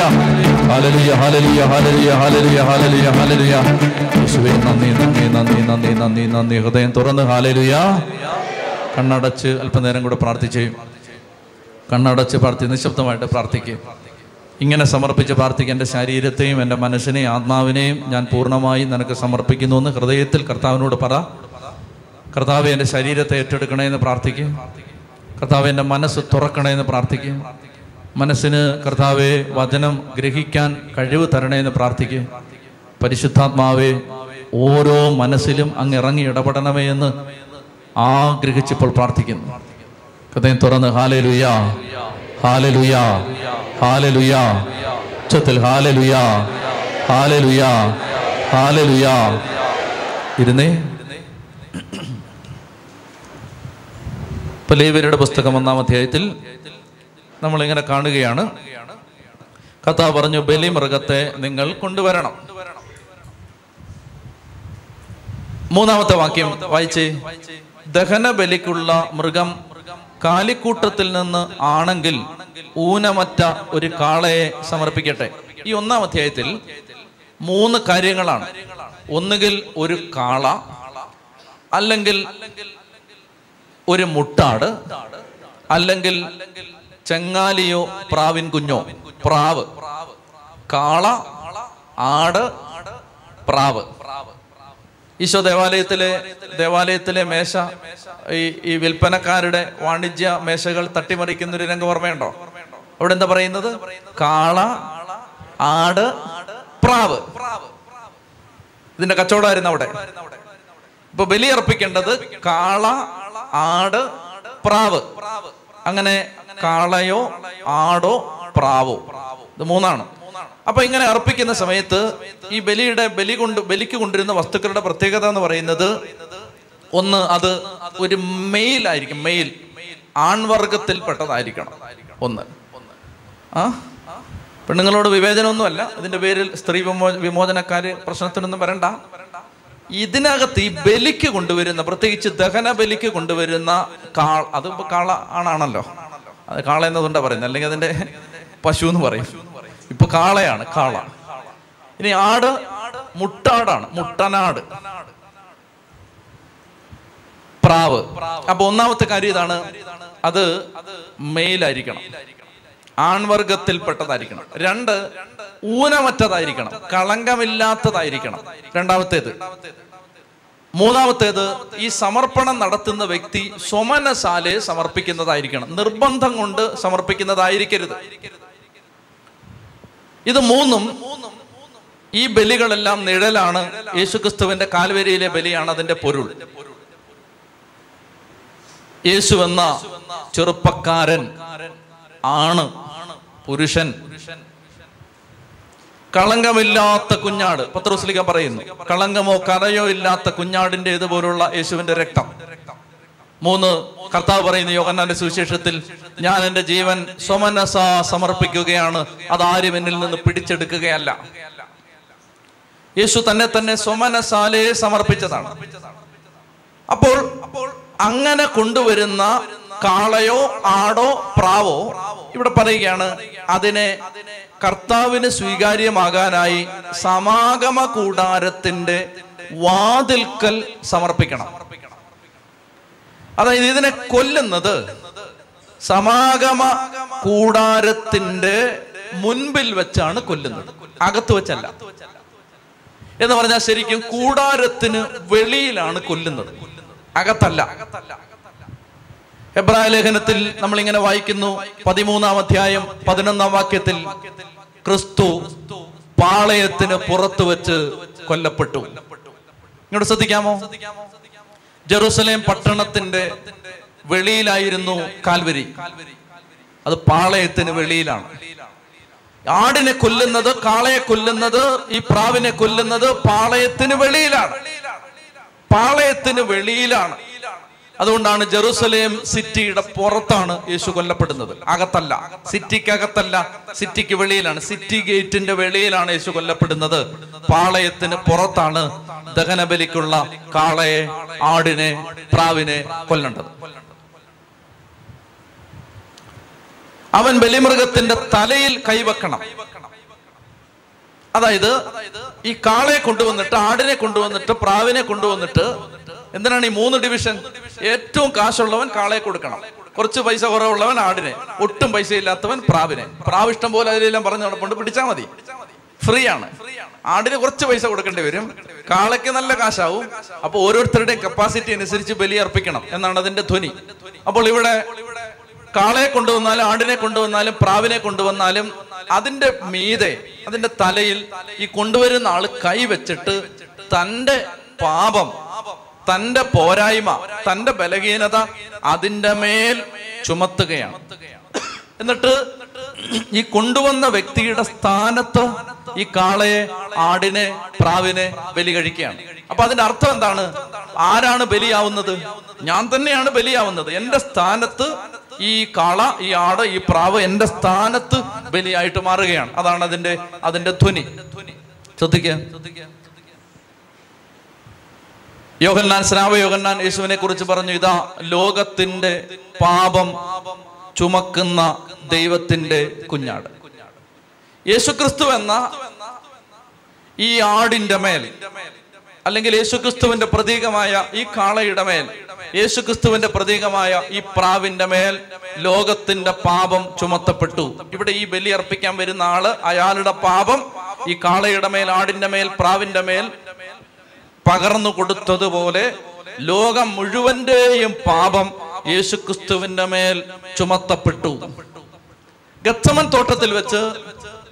Isho പ്രാർത്ഥിക്കുന്ന സമയത്ത് അവന്റെ രക്തധമനികൾ പൊട്ടി രക്തം വേർപ്പായിട്ട് പുറത്തു വരുന്നുണ്ട് അത് വൈദ്യശാസ്ത്രം പറയുന്നതനുസരിച്ച് ഒരു മനുഷ്യന് സഹിക്കാൻ പറ്റുന്നതിന്റെ അങ്ങേയറ്റത്തെ വേദന വരുമ്പോഴാണ് അങ്ങനെ രക്തധമനികൾ പൊട്ടി രക്തം പുറത്തു വരുന്നത്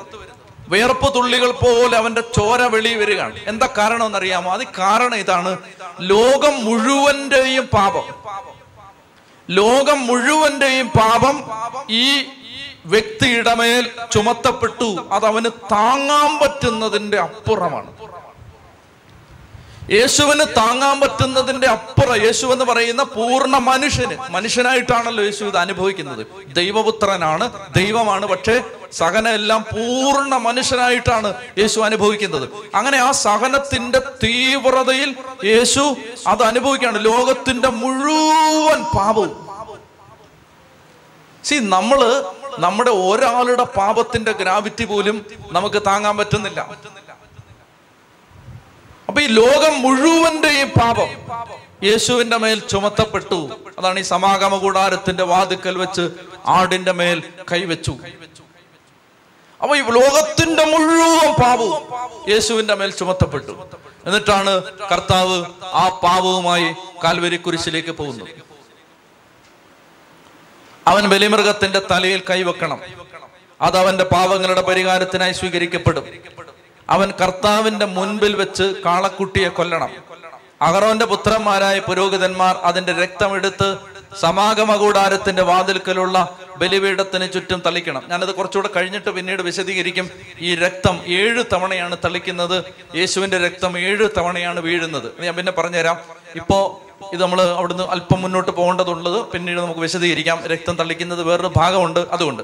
അവൻ കർത്താവിന്റെ മുമ്പിൽ വെച്ച് കാളക്കുട്ടിയെ കൊല്ലണം അഗറോന്റെ പുത്രൻ നിങ്ങൾ വായിക്കുന്നില്ലേ വായിക്കേ അഗറോന്റെ പുത്രന്മാരായ പുരോഹിതന്മാർ അതിന്റെ രക്തം എടുത്ത് സമാഗമ കൂടാരത്തിന്റെ വാതിൽക്കലുള്ള ബലിപീഠത്തിന് ചുറ്റും തളിക്കണം അതിനുശേഷം ബലിമൃഗത്തെ തോലുരിഞ്ഞ് കഷണങ്ങളായി മുറിക്കണം ഇങ്ങോട്ട് നോക്ക് ഈശോ കുരിശിൽ നിൽക്കുന്ന സമയത്ത് അവർ അവന്റെ വസ്ത്രങ്ങൾ ഒന്നൊന്നായി ഉരിഞ്ഞെടുത്തു അതാണ് ഈ തോലുരിയൽ ചമ്മട്ടി അടിയേറ്റ യേശുവിന്റെ ശരീരം ആ ശരീരത്തോട് വസ്ത്രങ്ങൾ ഒട്ടിപ്പിടിച്ച് അവന്റെ അവന്റെ ശരീരവും അവന്റെ വസ്ത്രങ്ങളും ഈ രക്തം കൊണ്ട് ഒന്നായി മാറിയിട്ടാണ് അവനെ കാൽവരി കുരിശിൽ വെച്ച് അവർ അവന്റെ വസ്ത്രം വലിച്ചു കീറുമ്പോൾ അവന്റെ അവന്റെ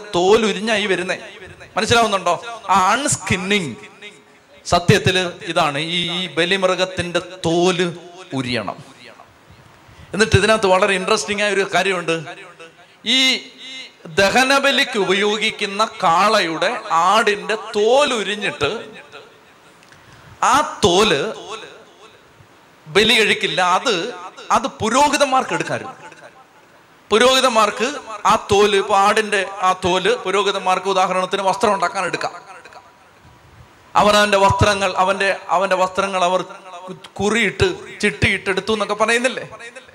ഇതൊക്കെ ഞാൻ പറയുന്നത് ഇവിടെ പറയുന്നത് ലിറ്ററലി യേശുവിൽ നിറവേറിയിട്ടുണ്ട് അതുകൊണ്ട് ഈ ഡീറ്റെയിൽസ് മുഴുവൻ നമ്മൾ പഠിച്ചു പോകുമ്പോൾ സത്യത്തിൽ യേശുവിന്റെ കാൽവരിയിൽ നടന്നത് മുഴുവൻ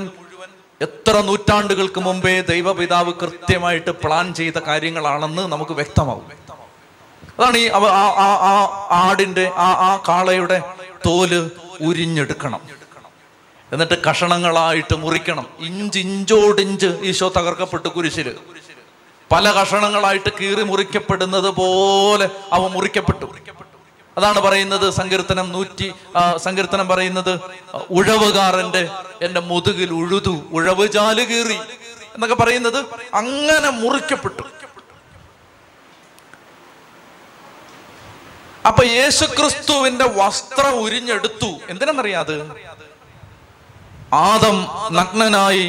ഏതൻ തോട്ടത്തിൽ നാണം കെട്ട് നിന്ന ആദത്തെ ഒരു കുഞ്ഞാടിനെ കൊന്നാണ് ദൈവം അതിന്റെ വസ്ത്രം എടുത്ത് ആദത്തെ ധരിപ്പിച്ചു ഉൽപ്പത്തി പുസ്തകത്തിനുണ്ട്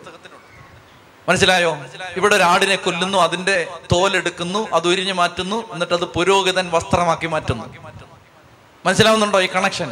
പുരോഹിതന്റെ വസ്ത്രമായിട്ട് അത് മാറുന്നു അതായത് നമ്മൾ ഇന്ന് ധരിച്ചിരിക്കുന്ന വിശുദ്ധിയുടെ വസ്ത്രം യേശുക്രിസ്തുവിന്റെ ഉരിഞ്ഞെടുക്കപ്പെട്ട വിശുദ്ധിയുടെ വസ്ത്രമാണ് യേശുവിന്റെ വിശുദ്ധിയാണ് നമ്മൾ ഇന്ന് ഈ പൊതച്ച് മിടുക്കരായിട്ട് നിൽക്കുന്നത് ചതി പറഞ്ഞേ ഹാലലുയാ അതായത് നമ്മൾ ഇന്ന് കൊല്ലപ്പെടാതെ നിൽക്കുന്നത് വേട്ടയാടപ്പെടാതെ നിൽക്കുന്നത് നമ്മൾ മാന്യന്മാരായിട്ട് ജീവിക്കുന്നത് യേശുക്രിസ്തുവിന്റെ ഉരിഞ്ഞെടുക്കപ്പെട്ട ആ വിശുദ്ധിയുടെ വസ്ത്രം ധരിച്ചത് കൊണ്ടാണ് ചതി പറഞ്ഞേ ലുയാ അതിനുശേഷം ബലിമൃഗത്തെ തോലുരിഞ്ഞ് കഷണങ്ങളായി മുറിക്കണം പുരോഹിതന്മാരായ അഹ്റോന്റെ പുത്രന്മാർ ബലിപീഠത്തിൽ തീ കൂട്ടി അതിനു മുകളിൽ വിറകടുക്കണം അവർ മൃഗത്തിന്റെ കഷണങ്ങളും തലയും മേധസ്സും ബലിപീഠത്തിൽ തീക്ക് മുകളിലുള്ള വിറകിന് മീതെ അടുക്കി വെക്കണം മനസ്സിലായോ കാൽവരിയിലെ കുരിശിന്റെ മീതെ അവനെ പിടിച്ച് അങ്ങ് അടുക്കി വെച്ചു ബലിപീഠത്തിന്റെ മീതെ ഈ ബലിമൃഗത്തെ വെച്ചു വിറകടുക്കിയിട്ട് അതിന്റെ മീതെ വെക്കണം അതുപോലെയാണ് ഈ മരത്തിന്റെ മരം കൊണ്ടുണ്ടാക്കിയ കുരിശിന്റെ മേൽ യേശുവിനെ അവർ പിടിച്ച് അത് അവന്റെ അവന്റെ കൈയൊക്കെ വലിച്ച് കാലൊക്കെ വലിച്ച് നീട്ടി അങ്ങനെ പിടിച്ചു വെച്ചു ഇതെല്ലാം എക്സാക്ട്ലി സംഭവിക്കുകയാണ് അതിന്റെ അന്തർഭാഗങ്ങളും കാലുകളും വെള്ളത്തിൽ കഴുകണം പുരോഗതിനെല്ലാം ദഹന ബലിയായി കർത്താവിന് പ്രീതികരമായി സൗരഭ്യമായി ബലിപീഠത്തിലെ അഗ്നിയിൽ ദഹിപ്പിക്കണം അതായത് ഇത് ശരിക്കും ഈ ദഹന ബലിയിൽ സംഭവിക്കുന്നത് എല്ലാം ഈ തോലൊഴിച്ച് ബാക്കി എല്ലാം കത്തിച്ചു കളയും ഒന്നും എടുക്കാൻ പാടില്ല എന്നാൽ വേറെ ചില ബലികൾ വരുമ്പോൾ പുരോഗതിന് എടുത്ത് കുറച്ച് ഭക്ഷിക്കാം ആളുകൾ ഒരുമിച്ച് ഭക്ഷിക്കാം അങ്ങനെയൊക്കെ ഉണ്ട് എന്നാൽ ഇവിടെ ദഹന ബലി ബേൺ ടോഫറിങ്ങിൽ സംഭവിക്കുന്നത് അതിനകത്തുനിന്നൊന്നും എടുക്കാൻ പാടില്ല ആരും പൂർണ്ണ ബലിയായിട്ട് മാറി ഈശോ പരിപൂർണമായി തന്നെ തന്നെ ബലിയർപ്പിച്ചു സമ്പൂർണ്ണ ബലിയാണ് ആ പരിപൂർണ ബലിയർപ്പണത്തിന്റെ അടയാളമായിട്ടാണ് എല്ലാം കത്തിച്ചു കളഞ്ഞു അങ്ങനെ കത്തിച്ചു കളയുമ്പോൾ പുരോഹിതനെല്ലാം ദഹന ബലിയായി കർത്താവിന് പ്രീതികരമായി സൗരഭ്യമായി ബലിപീഠത്തെ അഗ്നിയിൽ ദഹിപ്പിക്കണം എന്ന് പറഞ്ഞാൽ ആ ആ ബലി കഴിയുമ്പോൾ ആ സ്മെല്ല് ആ ആ സൗരഭ്യം ഇങ്ങനെ ദേശത്തേക്ക് പടരും ഈശോ മരിച്ച കാര്യം ജെറുസലേമിൽ എല്ലാവരും അറിഞ്ഞിരുന്നു അതാണ് എമാവുസിലേക്ക് പോയ ശിഷ്യന്മാര് ചോദിക്കുന്നത് ഈ ദിവസങ്ങളിൽ ജെറുസലേമിൽ നടന്ന കാര്യങ്ങളൊന്നും അറിയാത്ത അപരിചിതനാണോ നീ എന്ന് പറഞ്ഞാൽ അവിടെ എല്ലാവർക്കും ഇതറിയാം ഇതെല്ലാവരും കാണുക ഒരു സൗരഭ്യ ബലിയായി ജെറുസലേം മുഴുവൻ പടർന്ന ബലിയാണ് പത്താമത്തെ വാക്യം ദഹനബലിക്കായുള്ള കാഴ്ചമൃഗം ചെമ്മരിയാടോ കോലാടോ ആണെങ്കിൽ അത് ഊനമറ്റ മുട്ടാടായിരിക്കണം ബലിപീഠത്തിന് വടക്ക് വശത്ത് കർത്താവിന്റെ സന്നിധിയിൽ വെച്ച് അതിനെ കൊല്ലണം ഇനി ആടാണെങ്കിൽ അതിനെ ബലിപീഠത്തിന്റെ വടക്ക് വശത്താണ് അതായത് ഇത് പുറത്താണ് കൊല്ലുന്നത് പക്ഷെ അത് വടക്ക് അതിന്റെ സൈഡ് നോർത്തേൺ സൈഡാണ് വടക്ക് വശത്താണ് കൊല്ലേണ്ടത് നാൽപ്പത്തി എട്ടാം സങ്കീർത്തനം എടുത്തേ നാൽപ്പത്തി എട്ടാം സങ്കീർത്തനം രണ്ടാം വാക്യം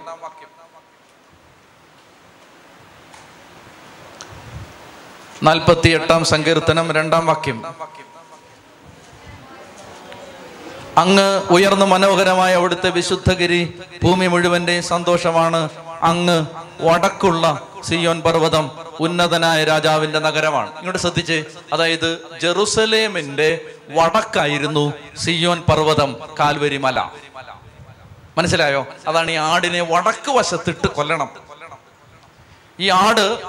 ജെറുസലേം നഗരത്തിന്റെ വടക്ക് വശത്താണ് സിയോൻ മല സിയോൻ കുന്ന് സിയോൻ പർവ്വതം എന്ന് പറഞ്ഞാൽ കാൽവരി മല ഗാഗുൽത്ത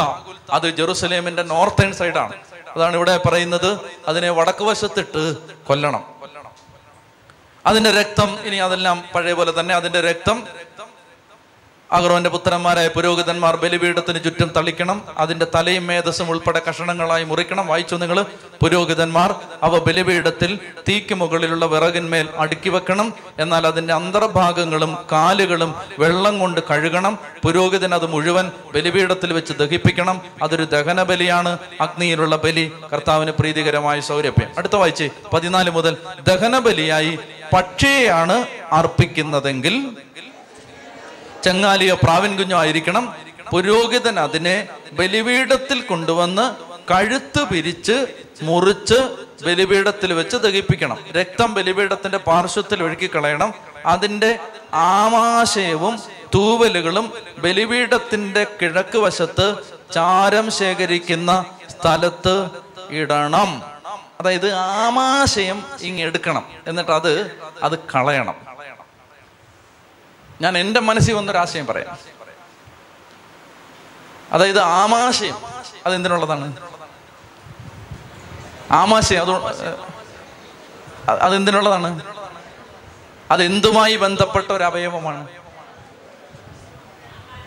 ദഹനം ഭക്ഷണം ആണോ ആണോ ആണോ അതായത് ആമാശയം എടുത്ത് ഇടണം ഈശോ പെസക വ്യാഴാഴ്ച സന്ധ്യക്ക് അന്ത്യത്താഴം കഴിച്ചു അന്ന് കഴിച്ചതാണ് അപ്പോ വ്യാഴാഴ്ച രാത്രി ഒരു ഒമ്പത് മണിക്ക് കഴിച്ചെന്ന് കൂട്ടിക്കും എന്നിട്ട് അങ്ങ് പോയി ഗച്ചമൻ തോട്ടത്തിലേക്ക് പത്ത് പതിനൊന്ന് പന്ത്രണ്ട് ഒന്ന് രണ്ട് മൂന്ന് നാല് അഞ്ച് ആറ് ഏഴ് എട്ട് ഒമ്പത് ആ വിശ്വ എത്ര മണിക്കാണ് മരിച്ച ഏ മൂന്ന് മണിക്ക് ആണോ ഏ പത്ത് പതിനൊന്ന് പന്ത്രണ്ട് ഒന്ന് രണ്ട് മൂന്ന് പതിനെട്ട് മണിക്കൂർ പതിനെട്ട് മണിക്കൂർ അവൻ്റെ ആമാശയത്തിൽ ഒന്നുമില്ല വലിച്ച് വെളിയിലിട്ടിരിക്കുക മനസ്സിലാവുന്നുണ്ടോ പട്ടിണിയായിരുന്നു അപ്പോൾ കർത്താവ് കുരിശെ കിടക്കുന്ന സമയത്ത് പൂർണ്ണമായും പട്ടിണിയിലാണ് മരിച്ചത് പട്ടിണി കിടക്കുന്നവന്റെ സങ്കടം ഇവിടെ ഇരിക്കുന്ന ആർക്കും മനസ്സിലായില്ലെങ്കിലും യേശുവിനെ മനസ്സിലാവും കാരണം അവൻ പട്ടിണി കിടന്നിട്ടുണ്ട് അടിസ്ഥാന മനുഷ്യന്റെ ഫണ്ടമെന്റൽ നീഡ്സ് മൂന്ന് കാര്യങ്ങളാണ് ആഹാരം വസ്ത്രം പാർപ്പിടം ഭക്ഷണമില്ലാത്തവൻ്റെ പ്രശ്നം കർത്താവിന് മനസ്സിലാവും അതുകൊണ്ട് കർത്താവിനോട് പറഞ്ഞാൽ അതിൻ്റെ ഒരു സൊല്യൂഷൻ ഉണ്ടാവും രണ്ട് വസ്ത്രം പൂർണ്ണ നഗ്നനായിട്ടാണ് തോലുരിഞ്ഞ കാര്യം പറഞ്ഞല്ലോ പൂർണ്ണ നഗ്നനായിട്ടാണ് യേശു കുരിശിൽ മരിച്ചത് അപ്പൊ നഗ്നത പെറ്റ തള്ള കുരിശിന്റെ താഴെ നിൽക്കുകയാണ് യേശുവിനെ സ്നേഹിച്ച സ്ത്രീകൾ കുരിശിന്റെ താഴെ നിൽക്കുകയാണ് അപ്പോൾ ഒരു മുപ്പത്തിമൂന്നുകാരൻ ചെറുപ്പക്കാരൻ പൂർണ്ണ നഗ്നനായി കുരിശേ കടന്നു നമ്മൾ കാണുന്ന കുരിശിന്റെ വഴി ചിത്രത്തിലൊക്കെ ഈശോയ്ക്ക് മിനിമം വസ്ത്രമുണ്ട് അത് നമുക്ക് സഭയിലുള്ളവർക്കൊരു മര്യാദ ഒരു മാന്യതയ്ക്ക് വേണ്ടി ഇട്ടിരിക്കുന്നതേ ഉള്ളൂ അല്ലാതെ കർത്താവിന് ശരിക്കും വസ്ത്രം ഉണ്ടായിരുന്നില്ല കംപ്ലീറ്റ്ലി അൺഡ്രസ്ഡ് നെയ്ക്കഡ് നൂറ് ശതമാനം നൂൽബന്ധമില്ലാതെ കുരിശ് തറയ്ക്കപ്പെട്ടത് അപ്പോ ഉടുതുണിക്ക് മറുതുണിയില്ലാത്തവന്റെ ദുഃഖം എനിക്കും നിങ്ങൾക്കും മനസ്സിലായില്ലെങ്കിലും യേശുവിന് മനസ്സിലാവും പാർപ്പിടം ഈശോ പറഞ്ഞു കുറുനരിക്ക് മാളം ആകാശത്തിലെ പക്ഷിക്ക് കൂട് മനുഷ്യപുത്രന് തലചായ്ക്കാൻ ഇടവില്ല ഭൂമിയിൽ തലചായ്ച്ചില്ല ആകാശത്തല്ല ആകാശത്തിനും ഭൂമിക്കും മധ്യേ അവൻ അവന്റെ തോളിൽ തലചായ്ച്ചു മരിച്ചു പാർപ്പിടമില്ലാത്തവന്റെ അവസാനം അടക്കാൻ ഒരിടവില്ലാതെ കടം വാങ്ങിച്ചാണ് ഒരു കല്ലറ കടം വാങ്ങിച്ചിട്ടാണ് അവിടെ അടക്കുന്നത് അപ്പോ വാടകയ്ക്ക് കന്തി ഉറങ്ങുന്നവന്റെ സങ്കടം കർത്താവിന് മനസ്സിലാവും അതെല്ലാമാണ് ഈ വരികളിൽ നിന്ന് തെളിഞ്ഞു വരുന്നത് ആമാശയം വലിച്ച് വെളിയിലിടണം എന്ന് പറഞ്ഞാൽ ശരിക്കും പട്ടിണി കിടന്നാണ് കർത്താവ് കുരിശിൽ മരിച്ചത് എന്നൊരു വ്യാഖ്യാനം വേണേ പറയാം ഇനി പതിനേഴാമത്തെ വാക്യം അതിന്റെ ചിറകുകളിൽ പിടിച്ച് വലിച്ചു കീറണം ഇങ്ങോട്ട് നോക്കിയേ ഇത് പ്രാവാണ് കേട്ടോ പ്രാവിനെ രണ്ട് ചിറകിലും പിടിച്ച് ഇങ്ങനെ വലിച്ചു കീറിയാൽ ആ ആ ബോഡി ലാംഗ്വേജ് മനസ്സിലായോ മനസ്സിലായോ ഒരു പ്രാവിനെ ഇങ്ങനെ പിടിച്ച് വലിച്ചു കീറുകയാണ് രണ്ട് കംപ്ലീറ്റ് ആയിട്ട് വേർപെടുത്താൻ പാടില്ല കീറണം പക്ഷെ കംപ്ലീറ്റ് ആയിട്ട് സെപ്പറേറ്റ് ചെയ്യരുത് അങ്ങനെ നിയമം അതിന് ചിറകുകളിൽ പിടിച്ച് വലിച്ചു കീറണം രണ്ടായിട്ട് വേർപെടുത്തരുത് അപ്പൊ അങ്ങനെ വലിച്ചു കീറി ചിറകയിൽ ഇങ്ങനെ വലിച്ചു കീറിയാൽ അതിന്റെ പൊസിഷൻ എന്താ ഇങ്ങനെ നിൽക്കും അങ്ങനെ കുരിശെ മനസ്സിലായോ ഇതെല്ലാം അവിടെ അക്ഷരാർത്ഥത്തിൽ നിറവേറുകയാണ് യേശുവിന്റെ കുരിശു മരത്തിൽ യേശു ഒരു ദഹന ബലിയായി മാറി ചത്തി പറഞ്ഞേ ഹാലേ ലുയാ ഹാലേ ലുയാ അപ്പൊ ഈ ഒന്നാം അധ്യായത്തിൽ പറഞ്ഞിരിക്കുന്ന എല്ലാ കാര്യങ്ങളും ഈ ഒന്നാം അധ്യായം ഒരു ക്രിസ്ത്യാനി വായിച്ചു കഴിയുമ്പോൾ ഈ ഒന്നാം അധ്യായത്തിൽ നിന്ന് ആര് പുറത്തു വരും മുൾമുടി അണിഞ്ഞ ചോര പുരണ്ട കുരിശേ കിടക്കുന്ന ഒരു യേശു പുറത്തു വരും പ്രിയപ്പെട്ടവരെ അങ്ങനെ ഈ അഞ്ച് ബലികളിലെ ഒരു ബലിയായിട്ട് യേശു മാറി ഈ അഞ്ച് ബലിയും ഞാൻ പറഞ്ഞ അഞ്ച് ബലിയും യേശുവായി യേശുവിന്റെ ബലിയാണ് ഈ അഞ്ച് ബലിയും അതിലെ ഒന്നാമത് നമ്മൾ കണ്ടത് യേശു ദഹന ബലിയായി മാറി ഇനി നിങ്ങൾക്ക് ആരോഗ്യമുണ്ടോ അടുത്ത് കേൾക്കാൻ യേശു ഒരു ദഹന ബലിയായി മാറി ഒന്ന് എഴുന്നേറ്റ് എനിക്കായി എൻ്റെ ദൈവം ഏകജാതനെ നൽകി കർത്താവ് നമുക്ക് വേണ്ടി കുരിശിൽ മരിച്ചു അത് എത്ര തവണ പറഞ്ഞാലും പ്രാർത്ഥിച്ചാലും തെറ്റില്ല പ്രിയപ്പെട്ടവരെ നമ്മൾ ഈ സമയത്ത് അതൊന്ന് പാടി പ്രാർത്ഥിക്കാൻ പോവുകയാണ് കർത്താവ് കർത്താവ് എനിക്ക് വേണ്ടി സ്വന്തം പുത്രനെ ബലിയാക്കി മാറ്റി ഞാൻ ചൊല്ലിത്തരുന്ന പ്രാർത്ഥന നിങ്ങൾ ഏറ്റുചൊല്ലണം വിശ്വാസത്തോടെ ഈ പ്രാർത്ഥന ഏറ്റുചൊല്ലുമ്പോൾ യേശുക്രിസ്തുവിന്റെ രക്ഷ നിങ്ങളുടെ കുടുംബത്തിലേക്ക് ഇറങ്ങി വരും എന്ന് തിരുസഭ പഠിപ്പിക്കുന്ന ആ പ്രബോധനം വിശ്വസിച്ചുകൊണ്ട് ഇപ്പോൾ നമ്മൾ ലോകമെമ്പാടുമുള്ള എല്ലാ അടിമത്തത്തിൽ കിടക്കുന്ന മക്കൾക്കും വേണ്ടി യേശുവിലുള്ള വിശ്വാസം ഇപ്പോൾ ഏറ്റുപറയുകയാണ് മാതാവ് പ്രത്യക്ഷപ്പെട്ട ഫത്തിമായിൽ മാതാവ് പ്രത്യക്ഷപ്പെട്ടപ്പോ മാലാഖ വന്ന് കുട്ടികൾക്ക് നൽകിയ ദർശനം ഇങ്ങനെയായിരുന്നു അങ്ങനെ ഒരു വെളിപ്പെടുത്തൽ കൊടുത്തു ആ ആ വെളിപ്പെടുത്തൽ ഇതാണ് മാലാഖ പറയുകയാണ് നിങ്ങൾ ഇങ്ങനെ പ്രാർത്ഥിക്കണം ദൈവമേ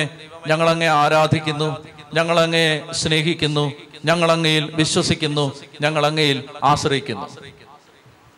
അങ്ങയെ ആരാധിക്കാത്ത അങ്ങയെ സ്നേഹിക്കാത്ത അങ്ങയിൽ വിശ്വസിക്കാത്ത അങ്ങയിൽ ആശ്രയിക്കാത്ത എല്ലാ മക്കളുടെയും പാപങ്ങൾക്ക് പരിഹാരമായി ഞങ്ങൾ അങ്ങയെ ആരാധിക്കുന്നു സ്നേഹിക്കുന്നു വിശ്വസിക്കുന്നു ആശ്രയിക്കുന്നു അപ്പൊ നമ്മളിപ്പോ ഇവിടെ ഇരുന്നുകൊണ്ട് ഇത്രയും വ്യക്തികള് യേശുവിനെ രക്ഷകനും നാഥനുമായി ഏറ്റുപറയുമ്പോൾ പ്രിയ മക്കളെ നമ്മൾ യേശുവിനെ രക്ഷകനായിട്ട് ഏറ്റുപറഞ്ഞ് പ്രാർത്ഥിക്കുന്ന സമയത്ത് ലോകത്തുള്ള അടിമത്തത്തിൽ കിടക്കുന്ന എല്ലാ മക്കൾക്കും വേണ്ടി നമുക്കിത് കാഴ്ചവെക്കാം നിങ്ങൾ തയ്യാറാണോ നിങ്ങളുടെ കുടുംബത്തിലുള്ള വ്യക്തികൾക്ക് വേണ്ടി നിങ്ങളുടെ ബന്ധത്തിലുള്ള അറിവിലുള്ള വ്യക്തികൾക്ക് വേണ്ടി നമ്മുടെ കൂട്ടായ്മയിലുള്ളവർക്ക് വേണ്ടി ഈ ദേശത്തുള്ള എല്ലാ മക്കൾക്കും വേണ്ടി ഈ പ്രാർത്ഥന നമ്മൾ കാഴ്ചവെച്ച് പ്രാർത്ഥിക്കുകയാണ് അപ്പോൾ ഈ പ്രാർത്ഥന നമ്മൾ അങ്ങനെ ആ ഒരു നിയോഗത്തിന് വേണ്ടി കാഴ്ചവെക്കുമ്പോൾ അനേക അടിമത്തത്തിന്റെ ചെങ്ങല അഴിയും നമുക്ക് നായ്ക്കമ്പറമ്പിൽ അച്ഛൻ ഓർമ്മിപ്പിച്ച ആ പ്രാർത്ഥന ഒന്ന് ആദ്യം ഏറ്റുമെല്ലാം ഞാൻ പറഞ്ഞു തരാം നിങ്ങൾ ആവർത്തിച്ച് എൻ്റെ ഒപ്പം ആവർത്തിച്ച് പ്രാർത്ഥിക്കണം കർത്താവായ യേശുവേ യേശയ്യ മുപ്പത്തേഴ് മുപ്പത്തി ആറിലൂടെ ഞങ്ങൾ പ്രാർത്ഥിക്കുന്നു കർത്താവിന്റെ ദൂതൻ ചുറ്റി പ്രാർത്ഥിക്കാമോ കർത്താവിന്റെ ദൂതൻ അസീറിയക്കാരുടെ പാളയത്തിൽ കടന്ന് ഒരു ലക്ഷത്തി എൺപത്തി അയ്യായിരം പേരെ വകവരുത്തി കർത്താവായ യേശുവേ അവിടുത്തെ രക്തത്തിന്റെ അനന്തമായ മൂല്യവും യോഗ്യതകളും ഏറ്റു പറഞ്ഞുകൊണ്ട് കർത്താവാ യേശുവേ ഞങ്ങൾ അങ്ങയോട് പ്രാർത്ഥിക്കുന്നു ഈ ലോകത്ത് അടിമത്തത്തിലായിരിക്കുന്ന ഒരു ലക്ഷത്തി എൺപത്തി അയ്യായിരം വ്യക്തികളെയും അവരോട് ചേർന്നിരിക്കുന്ന പത്ത് വ്യക്തികളെ വീതവും യേശുവിൻ്റെ തിരുരക്ത കടലിൽ മുക്കണമേ കഴുകണമേ പരിശുദ്ധാത്മാവ് കൊണ്ട് നിറയ്ക്കണമേ യേശുവിൻ്റെ തിരുരക്ത കടലിൽ മുക്കണമേ കഴുകണമേ പരിശുദ്ധാത്മാവിനാൽ നിറയ്ക്കണമേ hallelujah hallelujah hallelujah hallelujah hallelujah hallelujah നമുക്ക് യേശു കർത്താവാണെന്നും യേശു ദൈവമാണെന്നും ഞാൻ വിശ്വസിക്കുന്നു ഞാൻ പ്രഖ്യാപിക്കുന്നു ഈ വിശ്വാസത്തിന്റെ പ്രഖ്യാപനം നമ്മൾ ഏറ്റുപറഞ്ഞും പാടിയും പ്രാർത്ഥിക്കുകയാണ് നമുക്ക് ഇപ്രകാരം ഉച്ചത്തിൽ ഏറ്റുപറയാം കണ്ണുകളടച്ച് കർത്താവാ യേശുവേ അങ്ങയെ എൻ്റെ ജീവിതത്തിൻ്റെ രക്ഷകനും നാഥനുമായി ദൈവവും കർത്താവുമായി ഞാൻ വിശ്വസിക്കുന്നു ഞാൻ ഏറ്റുപറയുന്നു പറയുന്നു ആരാധിക്കുന്നു വിശ്വസിക്കുന്നു കർത്താവ യേശുവേ അവിടുന്ന് എൻ്റെ പാപങ്ങൾക്ക് പരിഹാര ബലിയായി കുരിശിൽ മരിച്ചെന്ന് ഞാൻ വിശ്വസിക്കുന്നു ഞാൻ ഏറ്റു പറയുന്നു ഞാൻ പ്രഖ്യാപിക്കുന്നു ആലേ ലുയാ ആലേ ലുയാ ആലേ ലുയാ ആലേ ആലേ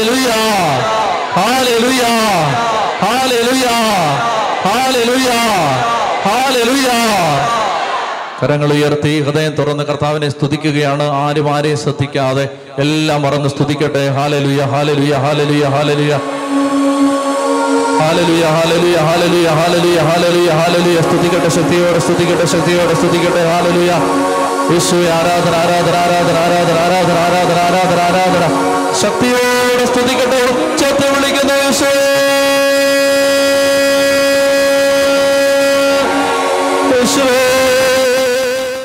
കാൽവരി കുരിശിൽ യേശു ക്രിസ്തു അർപ്പിച്ച ആ ബലി അതേ ബലി രണ്ടായിരത്തി പതിനെട്ടിലെ ഡിസംബർ ഇരുപത്തി രണ്ടാം തീയതി നമ്മുടെ ജീവിതത്തിൽ ഇന്ന് അത് സംഭവിക്കുകയാണ് ആ ബലിയുടെ മുഴുവൻ യോഗ്യതകളും നമ്മുടെ ജീവിതത്തിലേക്ക് വരികയാണ് അതുകൊണ്ട് നിങ്ങൾ നന്നായിട്ട് ഇന്നത്തെ ബലിയിൽ സംബന്ധിക്കുമ്പോൾ പ്രത്യേകം ശ്രദ്ധിക്കുക എന്നോട് ഇന്നലെ ഒരു സഹോദരി ചോദിച്ചു അതായത് ബലി അർപ്പിക്കുമ്പോൾ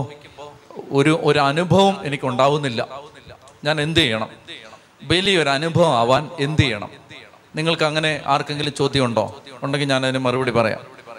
കൈ ഒക്കെ എത്ര പേർക്ക് അറിയണം അതായത് അച്ഛാ ഒരു ബലി എങ്ങനെയുണ്ട് ഒരു അനുഭവം ആവുന്നു യാത്ര ഞാൻ പറഞ്ഞുതരാം ബലി അനുഭവം ആവണമെങ്കിൽ ഈ ബലിയിൽ നിന്ന്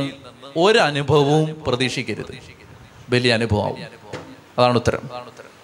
ബലി അനുഭവം ആവണമെങ്കിൽ ഈ ബലിയിൽ നിന്ന് ഒരു വൈകാരിക അനുഭൂതികളും പ്രതീക്ഷിക്കരുത് ബലി അനുഭവം ഇത് ബലിയാണെന്ന് വിശ്വസിക്കണം അതായത് ഞാൻ വേദന സഹിച്ച് യേശുവിന് എൻ്റെ ജീവിതം ബലി അർപ്പിക്കുകയാണ് യേശുവിനോട് ചേർന്ന് ഞാൻ ബലി അർപ്പിക്കുകയാണ് യേശു ബലിയർപ്പിച്ചപ്പോൾ നന്നായിട്ട് ശ്രദ്ധിക്കണം യേശു ബലി അർപ്പിച്ചപ്പോൾ ലോകത്തിന് പാപമോചനം കിട്ടി പൈശാചിക ബന്ധനത്തിൽ നിന്ന് വിമോചനം കിട്ടി ശാപത്തിൽ നിന്ന് വിമോചനം കിട്ടി നീ യേശുവിനോട് ചേർന്ന് ബലി അർപ്പിക്കുമ്പോൾ അത് തന്നെ നിന്റെ ജീവിതത്തിൽ സംഭവിക്കും യേശുവാണ് ഇവിടെ ബലിയർപ്പിക്കുന്നത് അച്ഛനും നമ്മളും യേശുവിനോട് ചേർന്ന് പിതാവായ ദൈവത്തിന് ബലിയർപ്പിക്കുകയാണ് അപ്പോൾ ഈ ദിവസം നമ്മൾ ബലിയർപ്പിക്കുന്ന സമയത്ത് നമ്മളിത് ബലിയാണെന്ന് അംഗീകരിച്ച് ഏറ്റുപറഞ്ഞ് ബലിയിൽ സമ്മതിക്കുകയാണ് ഇത് ബലിയാണ് ഒരു മണിക്കൂർ കർത്താവിനോടുകൂടി നമ്മൾ ഗച്ചമൻ തോട്ടത്തിൽ ഉണർന്നിരിക്കുകയാണ് അത് ഈശോ ചോദിക്കുന്നില്ലേ നിങ്ങൾക്ക് ഒരു മണിക്കൂർ എൻ്റെ ഒപ്പം ഉണർന്നിരിക്കാൻ പറ്റില്ലേ അവർ വളരെ ക്ഷീണിതരായിരുന്നു വളരെ ക്ഷീണിതരായിരുന്ന അവർ അവർ ഉറങ്ങിപ്പോയി ഇപ്പോൾ കർത്താവ് നമ്മളോട് ചോദിക്കുകയാണ് മക്കളെ ഈ കുരിശ് ഞാൻ ചുമന്നോളാം നിന്റെ കുരിശ് ഞാൻ ഏറ്റെടുത്തോളാം ഏറ്റെടുത്തോളാം നിന്റെ സഹനങ്ങൾ ഞാൻ ഏറ്റെടുത്തോളാം നിനക്ക് വേണ്ടി ഞാൻ ബലിയായിക്കൊള്ളാം നീ ഒരു മണിക്കൂർ എന്റെ ഒപ്പം എന്നോടൊന്ന് സഹകരിച്ച് എന്നെ ഒന്ന് സ്നേഹിച്ച് ഇവിടെ നിൽക്കാമോ ഇത്രയാണ് യേശു ചോദിക്കുന്നത് ഇതാണ് ചോദിക്കുന്നത് അപ്പൊ അതുകൊണ്ട് ഇന്ന് ഈ ബലി അർപ്പിക്കുന്ന സമയത്ത് നമുക്ക് യേശുക്രിസ്തുവിനോട് ചേർന്ന് യേശുക്രിസ്തുവിന്റെ ബലിയിൽ വേദന സഹിച്ച് നമുക്ക് ഈ ബലി അർപ്പിക്കാം വേദനയോടെ നമ്മൾ ഈ ബലി അർപ്പിക്കാം അങ്ങനെ ബലി അർപ്പിക്കുമ്പോൾ നമ്മൾ ദഹന ബലി കണ്ടു ലേവ്യരുടെ പുസ്തകം ഒന്നാം അധ്യായത്തിൽ ആ ദഹന ബലി യേശു ക്രിസ്തുവാണെന്ന് നമുക്ക് മനസ്സിലായി ആ കാള ആ കുഞ്ഞാട് ആ പ്രാവ് യേശു ക്രിസ്തുവാണെന്ന് നാം തിരിച്ചറിഞ്ഞു നമ്മൾ ഇന്ന് ആ യേശുവിനോട് ചേർന്ന് ബലി അർപ്പിക്കുകയാണ് ഞാൻ ആ നേരത്തെ സൂചിപ്പിച്ചതുപോലെ നമുക്ക് നിങ്ങളുടെ ജീവിതത്തിൽ ബലിമൃഗം ഉണ്ടാവണം ഇനിയിപ്പോൾ ഒരു മൂന്നാല് മിനിറ്റ് സ്വസ്ഥമായിട്ടിരുന്ന് എണ്ണി എണ്ണി പറയണം കർത്താവിനോട് കർത്താവേ ഇന്ന് ഈ ബലിപീഠത്തിൽ ഞാൻ ഇതാ ഇത് ബലിയർപ്പിക്കുന്നു എൻ്റെ കുടുംബത്തിലെ ഒരിക്കലും വിട്ടുമാറാത്ത വഴക്ക് ഞാൻ ബലിയർപ്പിക്കും എൻ്റെ ശരീരത്തിൽ നിന്ന് മാറാത്ത ഈ വേദന ഞാൻ ബലിയർപ്പിക്കും എൻ്റെ കുടുംബത്തിലെ സാമ്പത്തിക പരാധീനത ദാരിദ്ര്യം ഞാൻ ബലിയർപ്പിക്കുന്നു കർത്താവെ എൻ്റെ ദാമ്പത്യ അസ്വസ്ഥത ഞാൻ ബലിയർപ്പിക്കുന്നു കർത്താവെ എൻ്റെ മക്കളെക്കുറിച്ചുള്ള ഭാരം ആകുലത ഞാൻ ബലിയർപ്പിക്കുന്നു ബലിമൃഗമാണ് പിന്നെ ഈ ബലി അർപ്പിക്കുമ്പോൾ എല്ലാവരുടെ കയ്യിലും ഈ ബലിമൃഗം ഉണ്ടാവട്ടെ എല്ലാവരുടെ കയ്യിലും അത് ബോധപൂർവം എടുത്ത് കൊടുക്കുക ഒരു കാര്യം ഞാൻ നിങ്ങളോട് പറയാം ജീവിതത്തിൽ ഒരിക്കലെങ്കിലും നിങ്ങൾ ഈ ബലിപീഠത്തിൽ വെച്ചത് നിങ്ങളുടെ ജീവിതത്തിൽ പ്രതിഫലമില്ലാതെ പോവില്ലെന്ന് നിങ്ങൾ വിശ്വസിച്ചിട്ടെടുത്തു ഒരിക്കൽ ബലിപീഠത്തിൽ വെച്ചത് അത് ഉറപ്പാണ് വിൽസനച്ഛൻ ഒരു ദിവസം എൻ്റെ അടുത്ത് പറഞ്ഞു അതായത് അച്ഛൻ്റെ അടുത്ത് പറയാണ് ഞാൻ ബലിപീഠത്തിൽ എന്തെല്ലാം വെച്ചിട്ടുണ്ടോ അത് മുഴുവൻ എൻ്റെ കർത്താവ് എനിക്ക് തന്നിട്ടുണ്ട് അത് ഒരു ബലിയർപ്പിക്കുന്ന അച്ഛൻ്റെ അച്ഛൻ്റെ വിശ്വാസം അത് തന്നെയാണ് എനിക്ക് പറയാനുള്ള അനുഭവം അത് തന്നാണ് അതായത് ബലിപീഠത്തിൽ മനസ്സ് നൊന്ത് വെച്ചതെല്ലാം ഇന്നല്ലെങ്കിൽ നാളെ അതിന് മറുപടി കിട്ടിയിരിക്കും കാരണം യേശുവിൻ്റെ ബലിപീഠത്തിൽ അതുകൊണ്ട് ഇന്ന് നിങ്ങൾ വെറുതെ നിൽക്കരുത് ഈ ബലിയുടെ ഓരോ സന്ദർഭത്തിലും മലങ്കര സഭയുടെ പരിശുദ്ധ കുർബാന ആദ്യമായിട്ട് കാണുന്നവരുണ്ടാവാം സംബന്ധിക്കുന്നവരുണ്ടാവാം ഒന്നും മനസ്സിലായില്ലെങ്കിൽ പോലും ഓരോ ബലിയുടെ സന്ദർഭത്തിലും നമുക്ക് ബലി അർപ്പിച്ച് ബലി അർപ്പിച്ച് ബലി അർപ്പിച്ച് ഇന്നത്തെ ബലി സംബന്ധിക്കും വലിയൊരു വിടുതൽ കിട്ടും ഇന്ന് അതിശക്തമായി കർത്താവ് ഇടപെടും ദൈവത്തിന്റെ അത്ഭുത പ്രവർത്തികൾ ദൈവം ചെയ്യും ദൈവം അത് കർത്താവ് മുൻകൂട്ടി അത് പറഞ്ഞിട്ടുണ്ട് ഇന്ന് അത്ഭുതകരമായിട്ട് ദൈവം ഇടപെടും നിങ്ങളുടെ വഴികൾ ദൈവം തുറന്നു തരും ആയിരക്കണക്കിന് ജീവിത സാക്ഷ്യങ്ങൾ ഞങ്ങളുടെ കൺമുമ്പിലുണ്ട് പ്രിയപ്പെട്ടവരെ നമ്മളത് പറയാത്ത ഇങ്ങനെ സമയം അങ്ങനെ അതൊന്നും പറഞ്ഞ് കളയണ്ടല്ലോ എന്ന് ഓർത്തിട്ടാണ് ഈ ടെസ്റ്റ് മണികൾ പറയാത്തത് ആയിരക്കണക്കിന് സാക്ഷ്യങ്ങൾ ഇവിടെ ഇരിപ്പുണ്ട് ഇവിടെ ഇരിപ്പുണ്ട് പുറകിൽ ആയിരക്കണക്കിന് സാക്ഷ്യങ്ങൾ അതായത് ഈ വചനം കേട്ടും പ്രാർത്ഥിച്ചും ആലയത്തിൽ വന്നുമൊക്കെ ദൈവം ഇടപെട്ട എത്രയോ അനുഭവങ്ങൾ ഇന്ന് നമ്മൾ പ്രാർത്ഥിക്കുകയാണ് കണ്ണടച്ചേ കരങ്ങൾ ഒരിക്കൽ കൂടി ഇന്ന് സ്വർഗത്തിലേക്ക് ഉയർത്ത് നന്നായിട്ട് ബലിയർപ്പിക്കാൻ സഹായിക്കണമേ എന്ന് ആഗ്രഹിച്ച് ഇപ്പോൾ നമ്മൾ പ്രാർത്ഥിച്ച് സ്തുതിച്ച് ഹാലലുയ ഹാലലുയ ഹാലലുയ